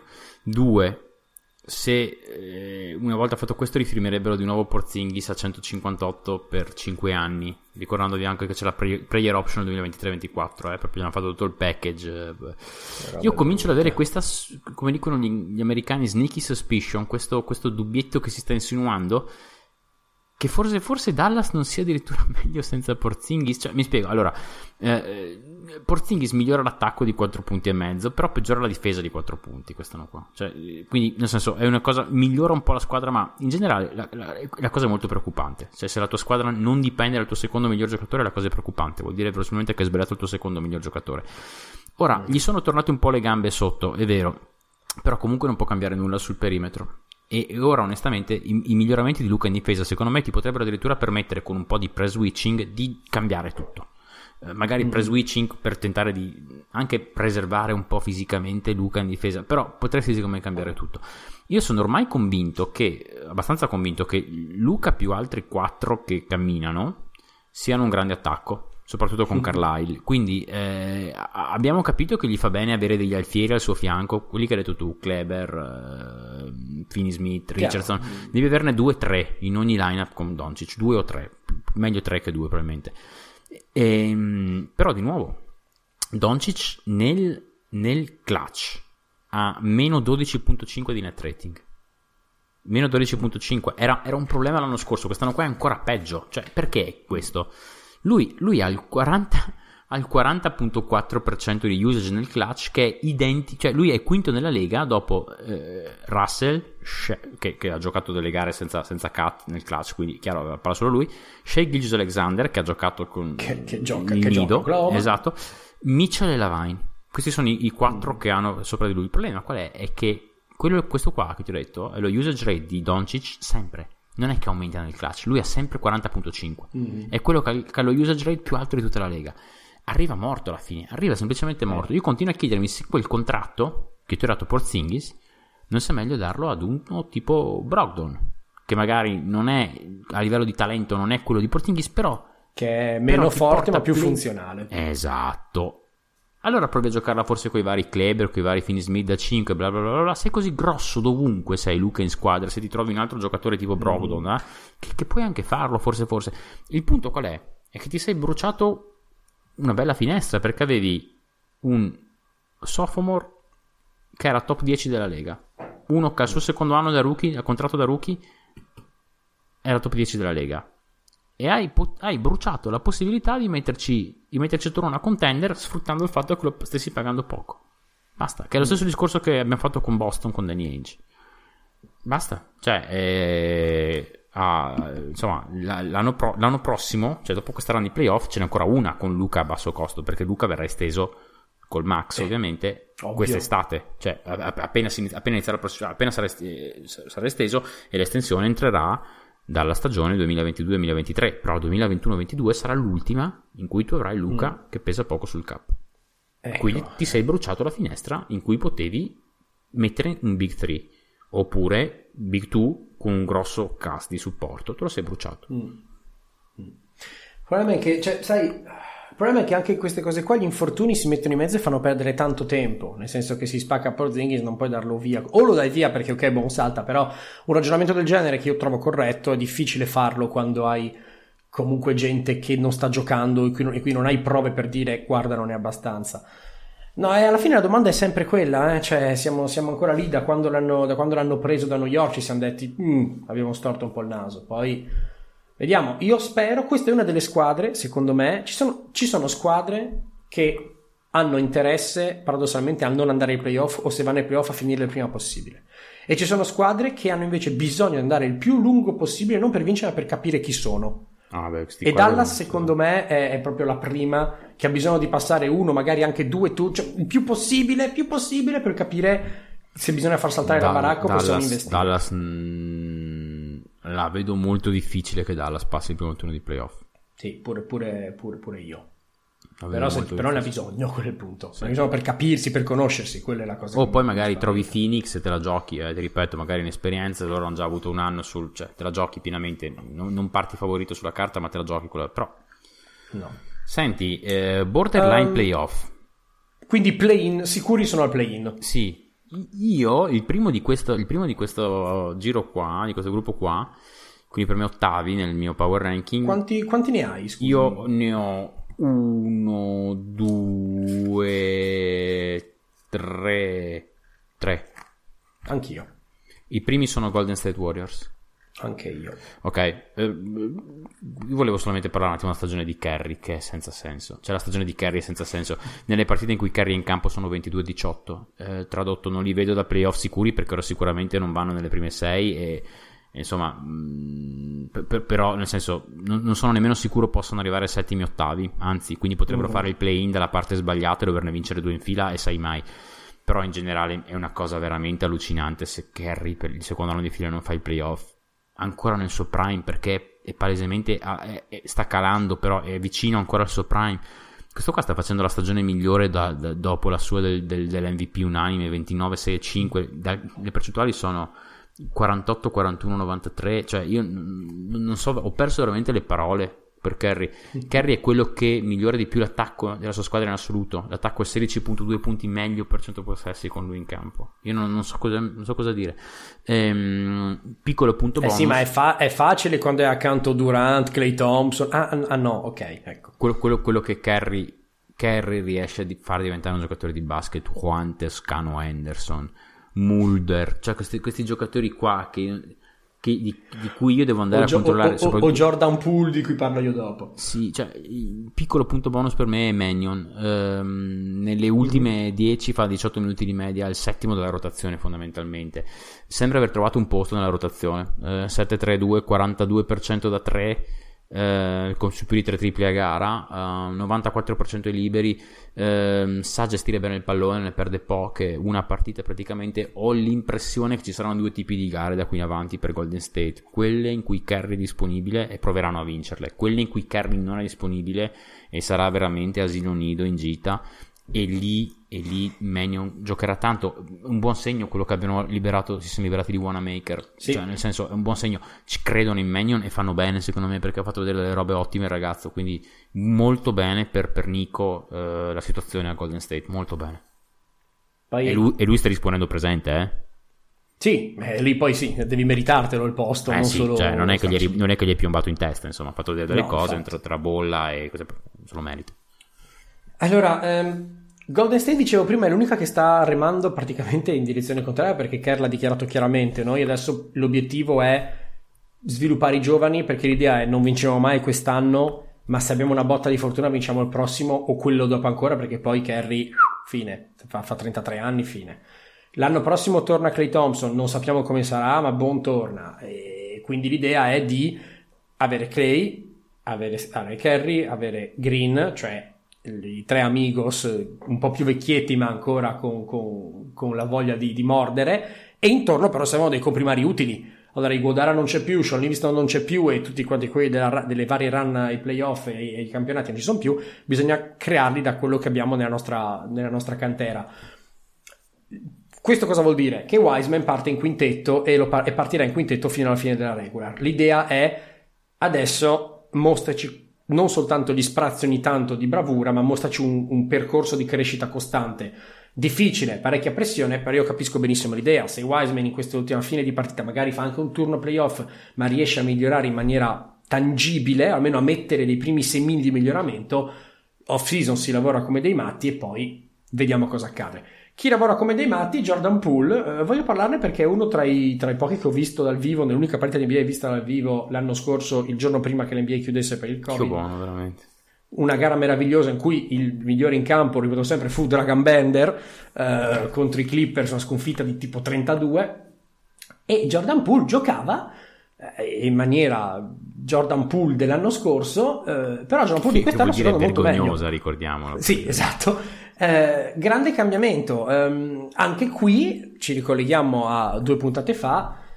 Eh, va giù nella G League, fa, riprende la fiducia che deve fare, ricomincia a lavorare su, su quello deve, su cui deve lavorare, torna qui e adesso ha una carriera. La G League è diventata una porta agevole, non più un buco nero. L'abbiamo già detto, ennesima prova. Sta tirando benissimo, sta giocando come sta a giocare e sta lavorando come un pazzo. Cioè, ci sono i vari Toscano Anderson, Draymond Green che dicono noi siamo sempre in palestra, lui di più, lui è sempre lì, solita storia, um, però ben fatta, si sta giocando un ruolo, cioè sta giocando la sua possibilità molto bene, è chiaramente capabile per sesto, settimo uomo per come sta giocando, 37 partite, 37% dal campo nelle prime partite della sua carriera, le prime 80 partite della sua carriera, giretto in G League e adesso gira a 20, a 20 punti, 21 punti col 55% dal campo. Eh sì. E la sua fiducia, fi- eh, questa è una cosa anche molto bella psicologicamente, la fiducia che hai nel tiro, perché ci hai lavorato come un pazzo, hai preso giri, revs in, in G League, lo porta a, essere, a non avere quell'attimo di indecisione che hai perché non hai fiducia e quindi nella regola, nel gioco a 0,5, cioè hai mezzo secondo per pa- penetrare, passare o tirare, lui si sta trovando benissimo perché non dovendo più pensare a cosa fare perché se tira sa che va dentro, va bene. Sì. È una bella storia. Se Golden State fa i playoff, la vedo abbastanza possibile perché li vedi più favoriti per i play-in. sarà tanto di guadagnato, ma l'obiettivo è sviluppare i giovani, non importa se usciamo al primo turno, dichiaratamente proprio. Vero, vero, vero, vero. Senti, la mia prossima eh, è Memphis. Eh, io San Antonio. Io Memphis, senti, parliamo Però- di Memphis. Parliamo di Memphis In- perché... in- però intercambi- intercambiabili, eh, per me. Sì, allora parliamo di Memphis. Il mio punto, a me, a me Memphis piace, piace molto. Tra tutte quelle Sì. in lotta per i playoff, secondo me sono quelli sicuramente con la difesa migliore. Sono numero due nelle ultime 15. La seconda difesa della Lega nelle ultime 15. Questo qua è il mio punto. La difesa. Secondo me Memphis è quella col floor più alto. Memphis, secondo me, è quella che ride e scherza, è quella che ha più possibilità di arrivare all'ottavo posto. Nella mediana, nel senso, se, se- Mhm. se- mh, chiaro che se Curry la gioca tutti da qui alla fine, Golden State arriva ottava, però eh, la difesa, la difesa dei, dei Grizzlies è incredibile. Eh, Jenkins chiaramente, sta chiaramente ricreando una San Antonio in piccolo, cioè la squadra che batte quelle che deve battere perde con le più forti, dando fastidio. I Grizzlies fondamentalmente sono, eh, difendono sempre in drop sul pick and roll, ma con Tillman in realtà fanno, fanno show abbastanza aggressivo ehm, e perché contano su rotazioni di, di acciaio.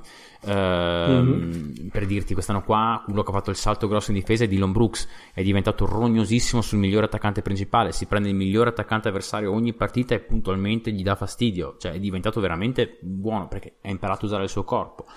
Um, io vorrei solo far notare comunque come i tre con più minuti in campo siano Moran, Brooks e Valanciunas. E questi qua stanno avendo la settima squadra difesa della, della stagione, la seconda da quando sono al completo con i tre in campo con più minuti con Morant, Brooks, Valanciunas che sono considerati tre minus difensivi. Brooks io ho visto molto bene quest'anno qua.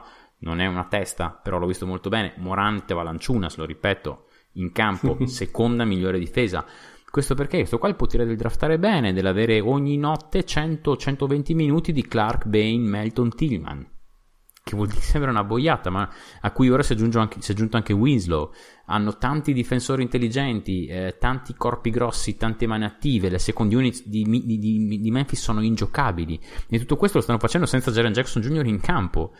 E a questo punto qua io penso già al futuro e ti dico che questi giocatori qua fra un po' li dovrei pagare un po' di più e, e io penso già che il prossimo passo dovranno eh, il prossimo passo penso che dovranno impacchettare alcuni di questi per tentare di arrivare ad una stella.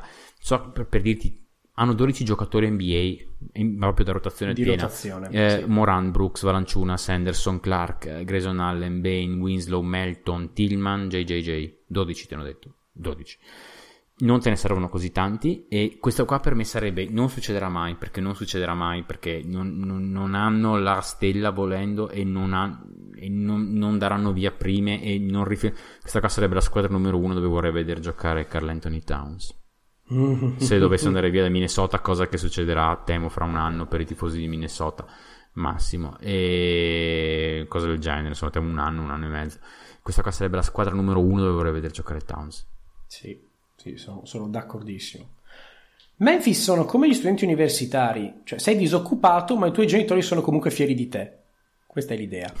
Cioè nel senso che vincano, che perdono sono una bella storia, che vincano, che perdono hanno ancora tempo. Eh, loro sono andati più o meno, un anno fa sono andati più o meno tre anni per, per decidere, come dici tu, anche perché dopo un po' doveva iniziare a pagare la gente e doveva anche iniziare a capire chi è sostenibile nel lungo termine con la concreta possibilità che siano tutti e 12 sostenibili nel lungo termine. Sì, sì, sì. Ora come ora sono sesti per pace, vuol dire che corrono, sono settimi come ho detto per difesa, vuol dire che sono che è andato, è andato fantastico vista l'età che hanno, sono diciannovesimi per attacco, per offensive rating, questo è un problemino. Allora, questa stagione appunto senza JJJ va bene, però ecco, Gladys devono, come da sempre, come Dallas deve capire se può vincere con i due europei, Gladys devono capire chi sono, Sì. eh, con quali giocatori possono andare avanti nel corso di una stagione in direzione playoff e nel corso delle stagioni nella loro timeline. Hanno in questo momento una schedule che arriva abbastanza cattivella. Eh, tante partite nella seconda parte, proprio di numero, per come è stato calcolato il loro calendario. Non è così grave la difficoltà degli avversari, sono undicesimi per strength of schedule, quindi nella- comunque nella metà positiva. Però, appunto, Sì. anche qui tante gare. Andando a vedere perché attaccano male, la risposta è semplice. Sono primi per numero di tiri da due tentati e realizzati, Ah, ma li prendono ma sono, tutti. Ma sono ventunesimi per le percentuali. Quindi tanto volume, però per certo loro, loro hanno questa cosa eh, team floater tutti quanti si prendono il floater. Loro giocano, loro, loro giocano ehm, tutti quanti tutti quanti hanno sto floater. Ehm, loro diciamo loro prendono i tiri che la difesa gli lascia. E questa cosa qua eh, questa qua sarà una squadra che quando arriverà ai playoff sarà rognosetta da, co- co- com- come identità da affrontare. È una squadra che si adatta a quello che gli lascia la difesa cioè com- com- in attacco ricordano ricord- possono ricordare molto l'approccio che ha Phoenix spesso. Cioè se la squadra avversaria droppa loro provano il floater fino a quando non smette di droppare a quel punto lì però gli mancano i tiratori a loro mancano i tiratori Eh, in maniera clamorosa Eccoci cioè. qua. E, e qua, e qua ci siamo perché 26esimi per tiri da 3 tentati, 25esimi percentuale di squadra, tirano di squadra al 35%. Tirano poco e male da 3, quindi le difese indietreggiano, droppano perché non hanno paura del tiro, quindi gli spazi in aria sono occupati sotto canestro, quindi devi andare a cercare dei tiri che sono anche se tutti sanno farli, il floater, il mid range, eccetera, eccetera, non sono la migliore scelta dal punto di vista statistico e matematico. Ecco, la soluzione migliore passa ovviamente dal miglioramento della squadra da 3. Bane, grasso che cola, ovviamente da- da- dal draft che hanno fatto. Però ad oggi, salvo le eccellenze di squadra, Bane 46% da 3, Melton 44% da 3, Grayson Allen 40% da 3, gli altri tirano con il 36 o meno, ma sensibilmente meno, cioè 34, 33, non tutti sul 36 che è comunque accettabile. E il grande problema è la cosa che già bisognerà mettere a posto, la cosa di cui ho parlato largamente con il buon Francesco Lamura che saluto, che, eh, che- ho consultato per scrivere questo, questo piccolo pezzo che ora vi sto raccontando. Già Morant deve migliorare da tre punto. Ancora una volta, non nessuno pretende che lui, Ben Simmons o chiunque altro non tira bene da tre diventi un Stephen Curry. No, ma devi causare. il problema non è. Il, il punto non è che la palla deve entrare, il punto è che la difesa deve pensare che la palla entrerà. Sì, Quando esatto. tu riesci a mettere il dubbio nella difesa, vuol dire che la difesa fa un passo in avanti, quel passo in avanti apre agli altri quattro un mondo. In questo momento non c'è. Lo shooting coach che hanno è buono, quello che ha fatto con, con, eh, con Blake Griffin, non ricordo il nome, Bob Tate, una cosa del genere, non non, mi ricordo, dovrò cercarlo, chiedo scusa. Ehm, in quest'ottica Morant ha una forma di tiro strambissima perché sostiene il pallone con la mano sinistra, la mano d'appoggio e all'ultimo momento ruota per tirare, quindi è, quindi praticamente il suo tiro è solo di braccio, perché la trasmissione della forza Sì. va dai piedi alle gambe, alle anche al braccio sinistro e, e poi bisogna cambiare braccio, quindi si perde durante la trasmissione. Infatti se notate i suoi tiri vanno molto spesso corti. Né mentre Melton è migliorato da 3, io oggi ho passato 40 minuti a vedere le triple che metteva e mancava nell'anno scorso, le triple che mette e manca questo- quest'anno qua, e ho capito perché, almeno dal punto di vista biomeccanico, poi psicologicamente c'è un miglioramento su tutti quanti i fronti, quindi quello è tanto lavoro e fiducia in se stesso. Ha smesso di saltare in avanti quando tira. Ha smesso di saltare con i piedi i, i paralleli e atterrare sempre con i piedi paralleli, ma un metro in avanti. Per gente che li ha seguiti, tu ora capirai perché lo hai seguito. eh, Jason Richardson. Sì, sì, Jason sì, Richardson tirava così. sì, Cioè, saltone verso in avanti, tipo, tipo quando giochi a campana Vero. e fai l'ultimo vero, saltone, vero, tirando. Però cosa succede? Quando fai un salto così, chiaro, è più facile perché saltando in avanti e il tiro venendo eseguito a mezz'aria, tu guadagni un metro, Un quindi metro, metro devi fare meno forza. Il problema cos'è? Se tu non salti su dritto, ma salti inclinando il corpo verso indietro, perché se le gambe vanno in avanti, il resto del corpo si inclina un po' verso Certo. indietro, devi compensare spingendo di più di braccio. Certo, sì. Ma se spingi di più di braccio quando sei a mezz'aria, il corpo ruota. E quindi, siccome il corpo ruota, la palla va a sinistra. Andate a vedere dove sbaglia Melton, sbaglia spesso a sinistra. Ok. La palla prende il ferro a Eh, sinistra. Io, io veramente queste robe qua, io, vero- non so se, come lui, se lui riesce, e infatti sta riuscendo a saltare, ma stando un po' più verticale, saltando un po' più in verticale, e la sta mettendo di più. Melton, non è solo questa la causa, però è, è- un'evidenza. È bellissimo da vedere giocare a principio Melton. Io sono innamorato. Senti, le ultime sei eh, diamogli dentro come i pazzi. San Antonio Ah, io, Spurs. io ho, tre, ho tre righe, quindi. San Antonio Spurs sono gli ultimi di questo mio tier qua. Allora, ne- ti parlo io che ne ho qualcosina di più. Giovani io li ho chiamato il mio punto sono i giovani complementari, nel senso io, io so che loro sono ottavi e via avanti, però li vedo sia dietro a Golden State che a Memphis, non, non mi danno Mm. buonissime sensazioni.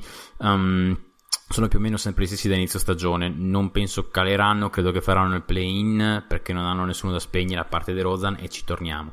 La cosa E- simpatica. e, guarda, scusi, metto una parentesi. Hanno, hanno una schedule futura infernale. 40 gare nella seconda metà, quindi tantissime gare Ok, da dopo, ok, dopo lo sì, Stargame sì, e sì. contro squadre più forti di loro. Quindi.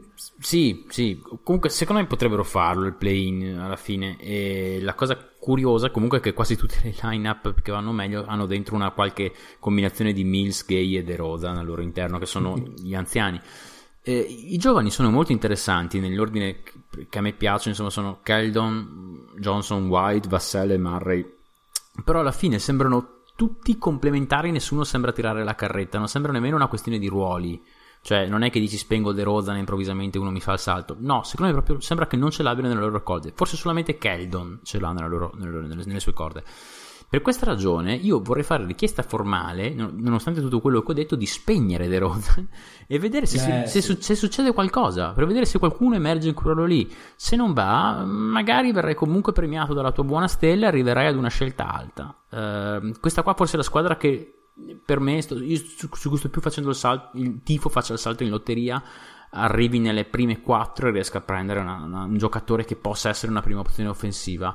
Ehm, questo, Eh, comunque piccolissima nota da Fag di Pöltel, eh, sembra che i numeri avanzati allucinanti che Pöltel tiene da 10 anni siano ufficialmente in buona parte grazie all'australiano che, che continua a tirare avanti la carretta, che ovviamente è Mills, che continua a tirare avanti la carretta delle panchine come nessun altro nella Lega. Cioè, penso che Mills ormai si possa dire è uno dei backup point guard più forti di sempre. Cioè, una roba veramente. Quello che riesce a fare anno dopo anno con, le panchine degli Spurs è incredibile. Sì.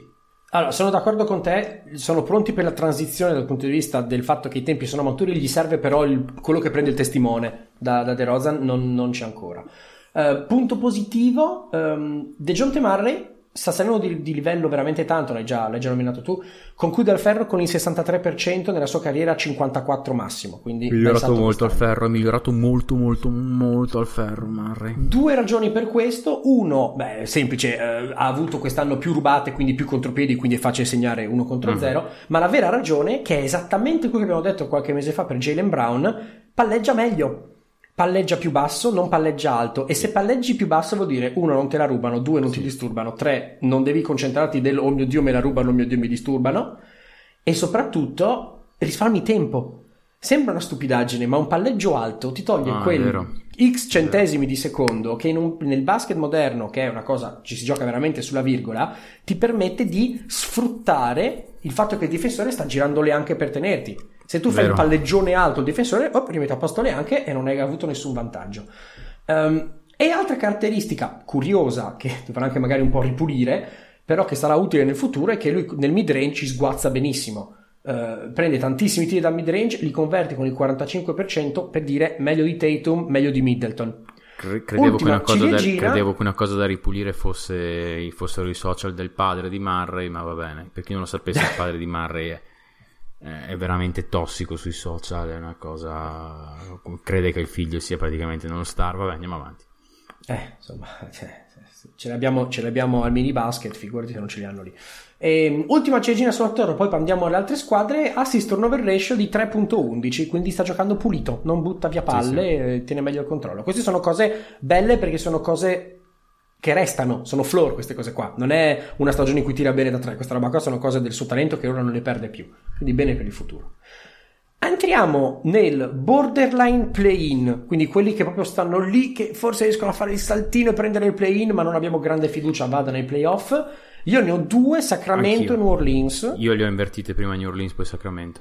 Ah sì, no, ma a partire da adesso, cioè, sono veramente Ah, la stessa ok, roba, ok, non- ok. non- Senti, ti do solamente New Orleans, ti dico, ti do solamente delle cifre su Zion, due pensieri su Zion. Io- Guarda, dal primo febbraio in qua, New Orleans è nona nella Lega per net rating, più 2.3 dal primo febbraio in qua. Eh, 14-14 per una gestione scellerata nel clutch, ma se no sarebbe ben- un record ben sopra il 500. Ehm, come tutti sappiamo, il primo febbraio è la data che viene considerata universalmente come il giorno in cui è stato liberato Zion Williamson. Ehm, con Zion Nei in libri campo... di storia. Esatto, più 3.7 di net rating, lui dal primo febbraio gira 28-7-4, le percentuali sono 65, 40, 73 con 9 tiri a partita, 65 dal campo, 65 dal campo. Nel clutch, ripeto, nel clutch, Zion ha 75% di true shooting contro il 55 di Ingram, il 46% di Bledsoe.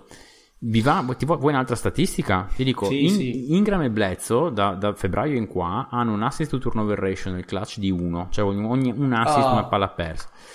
E, e ti dico l'assist to turnover ratio di, di- di Zion, non so quanto fa un numero finito diviso 0.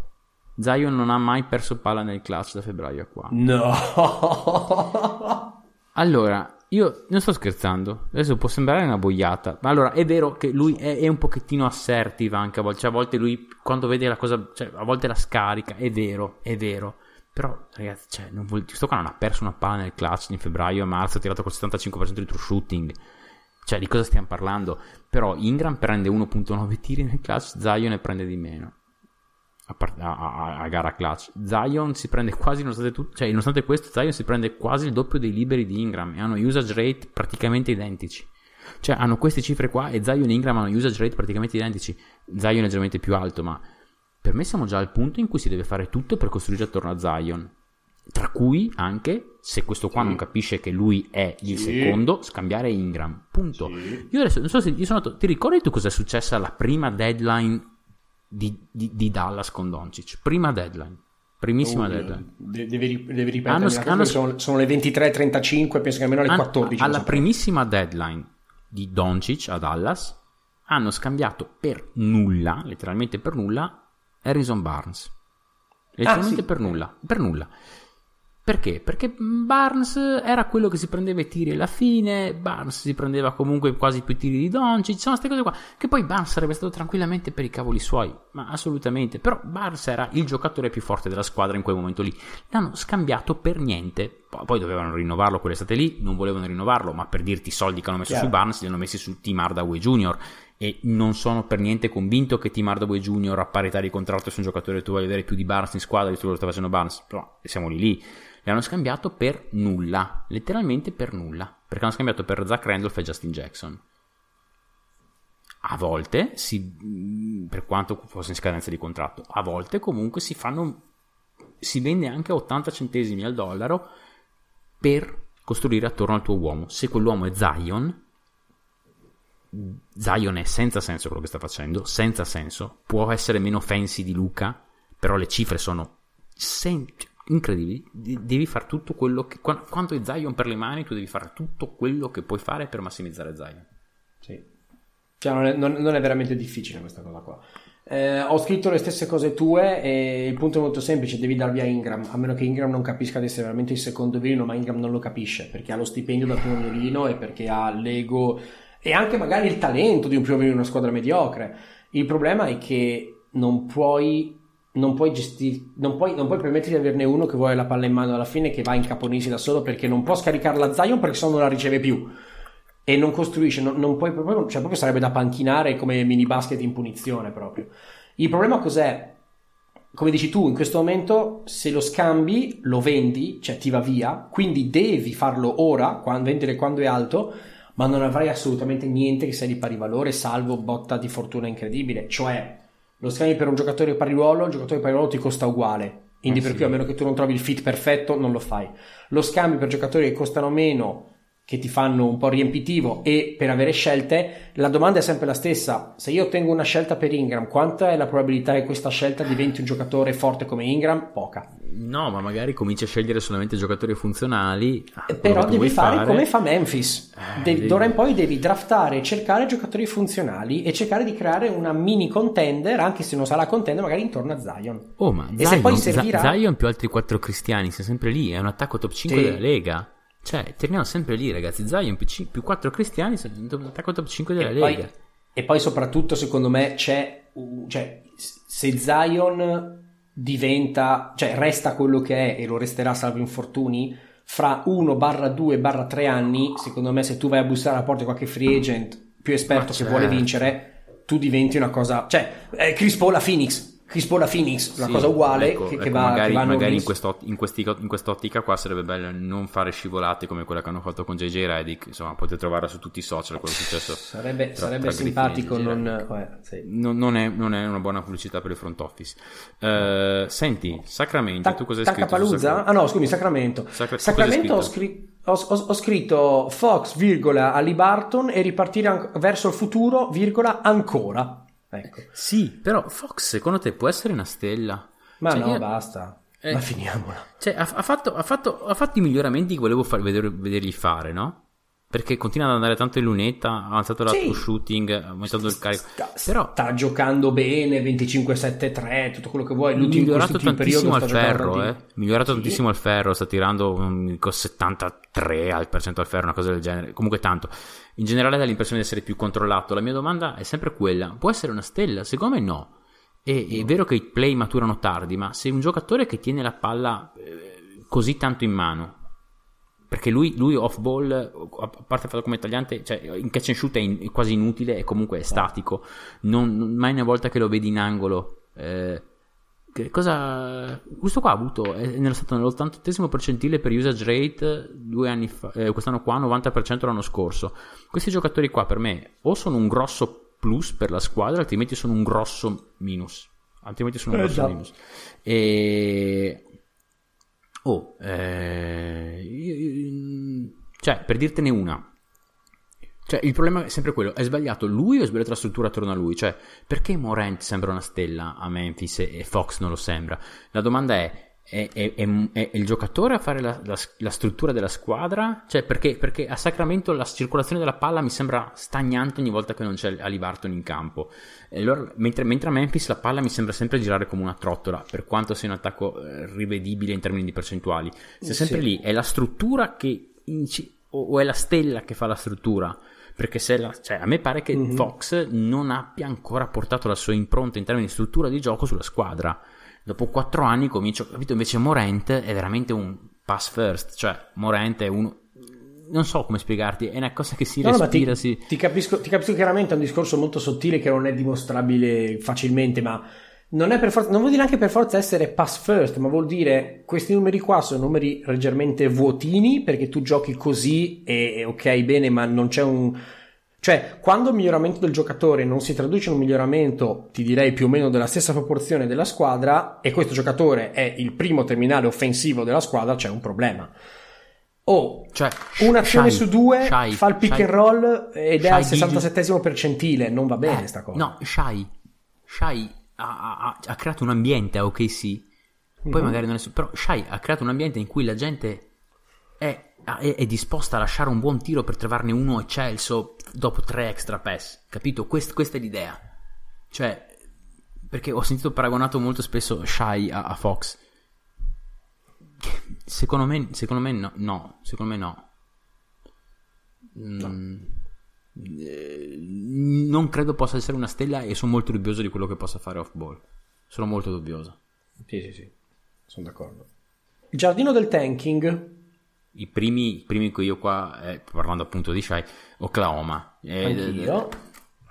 Allora, cosa che ho visto io è hanno spento Shai, hanno spento perché no, dicono hanno, hanno fondam- hanno spento ufficialmente Orford, hanno ufficiosamente spento Shai, hanno fatto entrare Dort nel concussion protocol praticamente per un mal di testa, quindi nel senso ormai siamo proprio livelli. Oh, la domanda è chi porta il pallone? Questa era la mia cosa. Ho visto quelli che hanno la luce verde del tutto sono Pokujeski e Maledon. Maledon è molto più scorer first di quello che pensavo, non, non credevo. Mi è sembrato meglio al tiro da fuori. Eh, in generale 34 da 3, 90% ai liberi. Non lo facevo, non me lo ricordavo così, insomma, in Europa, ma prende veramente di tutto e tira malissimo, percentuali schifose. Pokuševski invece potrebbe avere veramente la stoffa da Lamar Odom, di quel tipo di giocatore lì. 14, 4 e 4 da quando hanno aperto le gabbie. Lui paradossalmente sta molto attento in area, si prende buoni tiri da due, ma da fuori prende tutto e tira qualsiasi roba. Sta tirando 6 triple a gara col 24%. E poi ha questo stile stranissimo. E vedrai che proprio, che proprio butta fuori. A parte il fatto che ha sempre la maglia super dentro, che sembra sempre che i pantaloni tirati molto su, sembra ogni volta. Mi sembra ogni volta che non so, un dopolavoro ferrovia. E, e, e, e spinge indietro la parte centrale, il bacino, e ha, Sì, eh.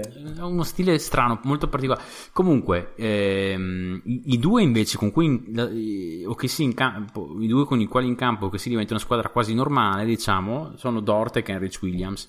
Eh, che sono gli altri due che hanno molto palla in mano. Ehm, tutti ormai conoscono Dort. fate bene perché non è un solo difensore. Secondo me c'è ancora poca, poca, poca consapevolezza di quanto sia bravetto Kenrich Williams. Eh, ottimo difensore, tira il 58% dal campo, va al ferro ogni qualvolta che può andare al ferro, 44% da 3 quest'anno. Kenrich Williams secondo me era un giocatore che avrebbe fatto utile a molte contender e secondo me fare, farà, farà bene in squadre di alto livello qualora venisse preso in squadre di alto livello l'anno prossimo. Williams, bel giocatore, interessante, molto interessante. Ok, sì, boh, eh, dichiaratamente inizio, inizio, stagione era si tanca, adesso ancora di più e tancheranno. Non, non, non, ho, non ho, niente da aggiungere, questo, questo è quanto. Eh, questo è un discorso di. Ne, queste cose qua, questo è l'inizio di qualcosa, questo qualcosa lo vediamo fra due o tre anni e magari sì. non nella stessa squadra, quindi sì, sì, vale, vale quello che vale. Um... Qual è il tuo punto su Minnesota? Io Minnesota penultima, Houston ultima. Io... Io ho messo Houston invece per ultima e Minnesota ultima perché Minnesota mi sta un po' sulle palle. Ma nel senso, no, nel senso no. che. No, sto scherzando. No, quello che intendo dire è che, è, che, è che Minnesota sono troppo deluso ancora e ancora. Invece Houston, visto il talento che ha una roster, sono meno grave di quello che dice la classifica. E arriverà nel futuro. Cioè, l'anno prossimo io non me li vedo così. Minnesota sono anni che li vediamo così. Comunque, sì, Minnesota secondo me Houston tua... farà schifo anche l'anno prossimo. Eh, Comunque, ci sta, però, boh, di, io nel dubbio non do fiducia. Hai, hai, un punto su Minnesota, se no ti dico io il mio. No, io ho un punto su Minnesota. Il punto su Minnesota è um, Finch sta provando a forzare una cultura di squadra seria, cioè un accountability sì. è la parola sì. chiave, cioè sì. lui il primo a fare una testa tanta e cercare. Il mio punto è e questa è la domanda grave. Quanti giocatori forti e quante prime scelte servono per cambiare la faccia di una franchigia partendo dal basso, non dall'alto? Per me ah, non c'è un numero. Cioè, mai abbastanza. Se, la, se, se dall'alto proprietario, gestione, non va bene, puoi prendere qualunque giocatore super talentuoso, non riuscire a girarla. Molto complicato il fatto che ci sia un allenatore che sembra, vabbè, sembra, io dubito che un allenatore arrivi a Minnesota e dica no va benissimo così non cambierò nulla, quindi per forza che dici che vuoi installare una calcio eccetera eccetera.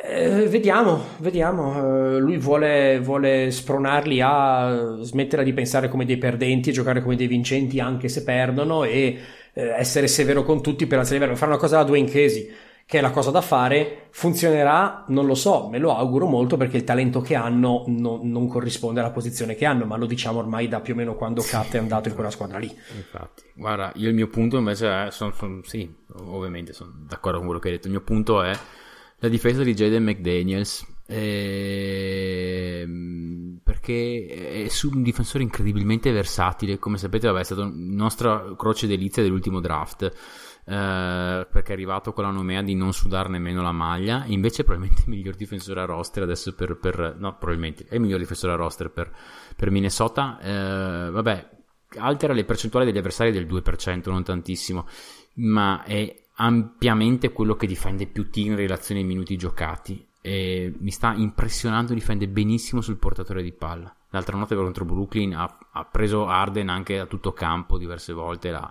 davvero fastidio, ha ottimi distinti in aiuto, eh, non, me l'aspettavo. Non me l'aspettavo, tenendo conto che in attacco di talento ne ha, questo qua potrebbe essere. potrebbero aver preso qualcosa in, in Jaden McDaniels e non me l'aspettavo così. Non me l'aspettavo così. Sono molto contento di vederlo, di vederlo così in difesa. Molto contento. Jaden McDaniels in difesa è veramente un giocatore bello da vedere in uno contro uno.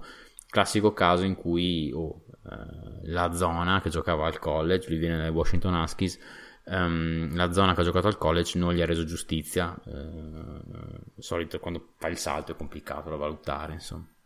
Tra l'altro, se no, cioè, correggimi se sbaglio perché io non sono quello del draft dei prospetti, ma McDennis era, era il, il, Beasley 2.0, no? Cioè, fortissimo sì. in attacco, tanto talento, testa matta. Sì, sì, McDaniels era, in, era addirittura in discussione per la numero uno all'inizio della, della sua annata al college. Era, era, era, visto che era una uno super aperta, era nel gruppetto dei primi 7-8, poi dopo è crollato, si diceva Uh, si diceva fine primo giro, si diceva secondo giro, si diceva di tutto. Caspita. Ma, per, ma, Beh, ma perché non... ma, ma aveva un body language pessimo al college. Eh, pessimo. il punto è questo, cioè, non, non, ti aspetteresti la difesa, la difesa serve no. impegno, non è che puoi improvvisarla, no. quindi non è, il talento non, non basta. Non, non la, onestamente, io, vabbè, io onestamente seguo, a parte i fenomeni totali, non seguo prospetti all'high school li vedo solamente al mm-hmm. college e onestamente al college non si vedeva una virgola di quello che ho fatto vedere qua quindi mm, o, o l'avevi seguito tanto alla high school oppure non potevi nemmeno immaginare che avrebbe potuto difendere così.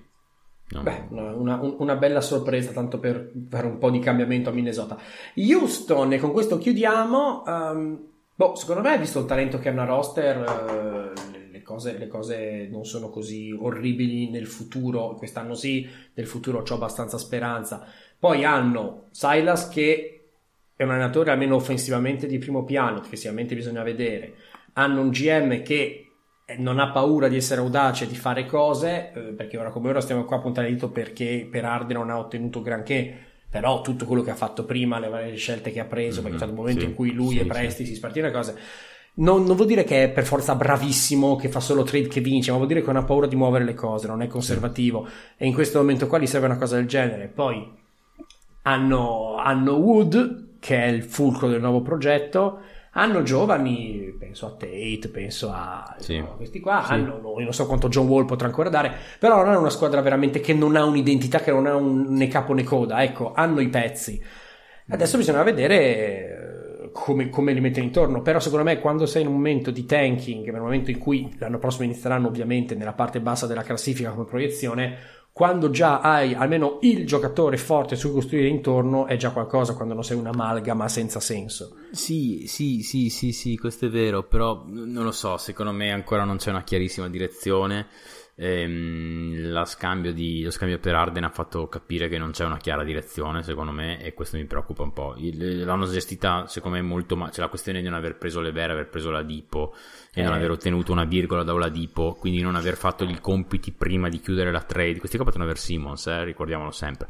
È vero che eh. queste trade si giudicano fra 5 anni.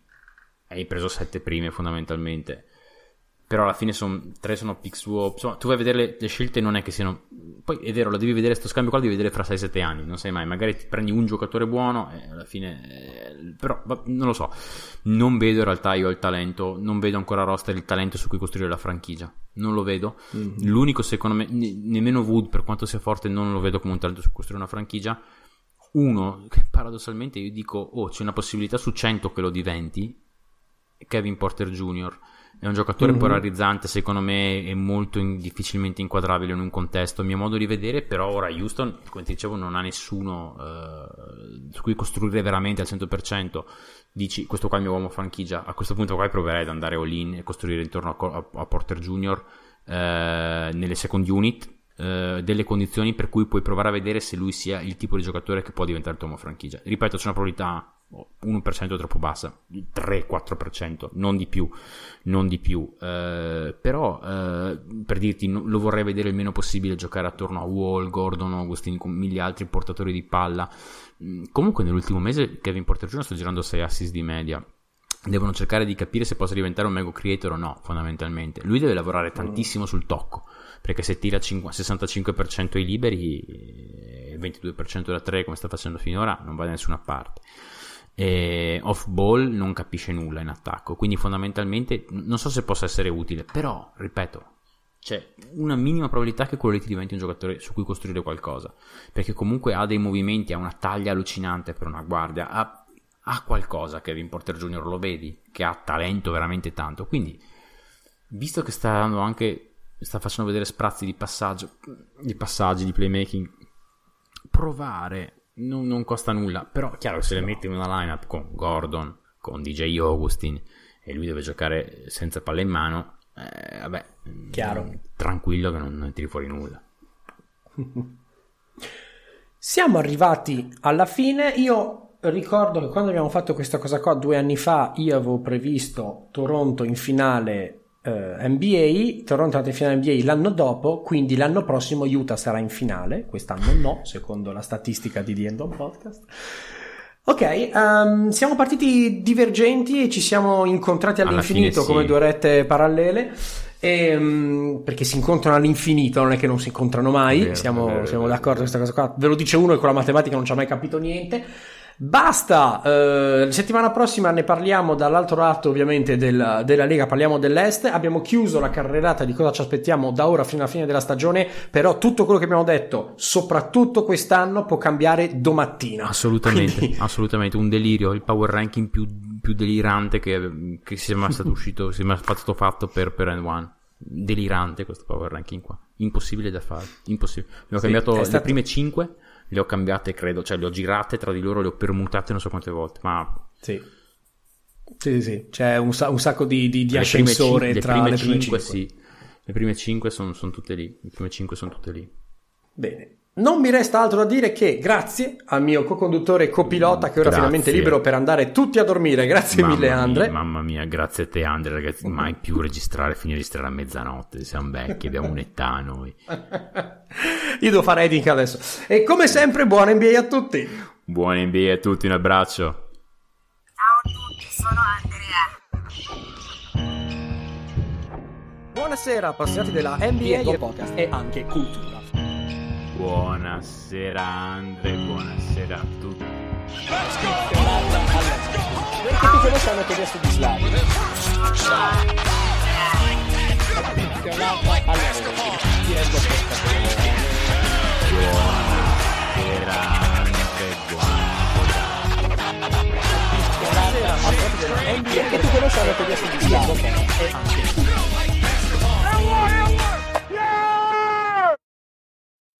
Mary redeemed a $50,000 cash prize playing Chumba Casino this year. I was only playing for fun, so winning this was a dream come true. Chumba Casino is America's number one social casino experience. It's serious fun. With over 80 casino style games to choose from, you too could win life changing amounts of cash. Be like Mary. Log on to chumbacasino.com and give them a whirl. That's chumbacasino.com. No purchase necessary, void or prohibited by law. 18 plus. Terms and conditions apply. See website for details. The voice in the preceding commercial was not the actual voice of a winner.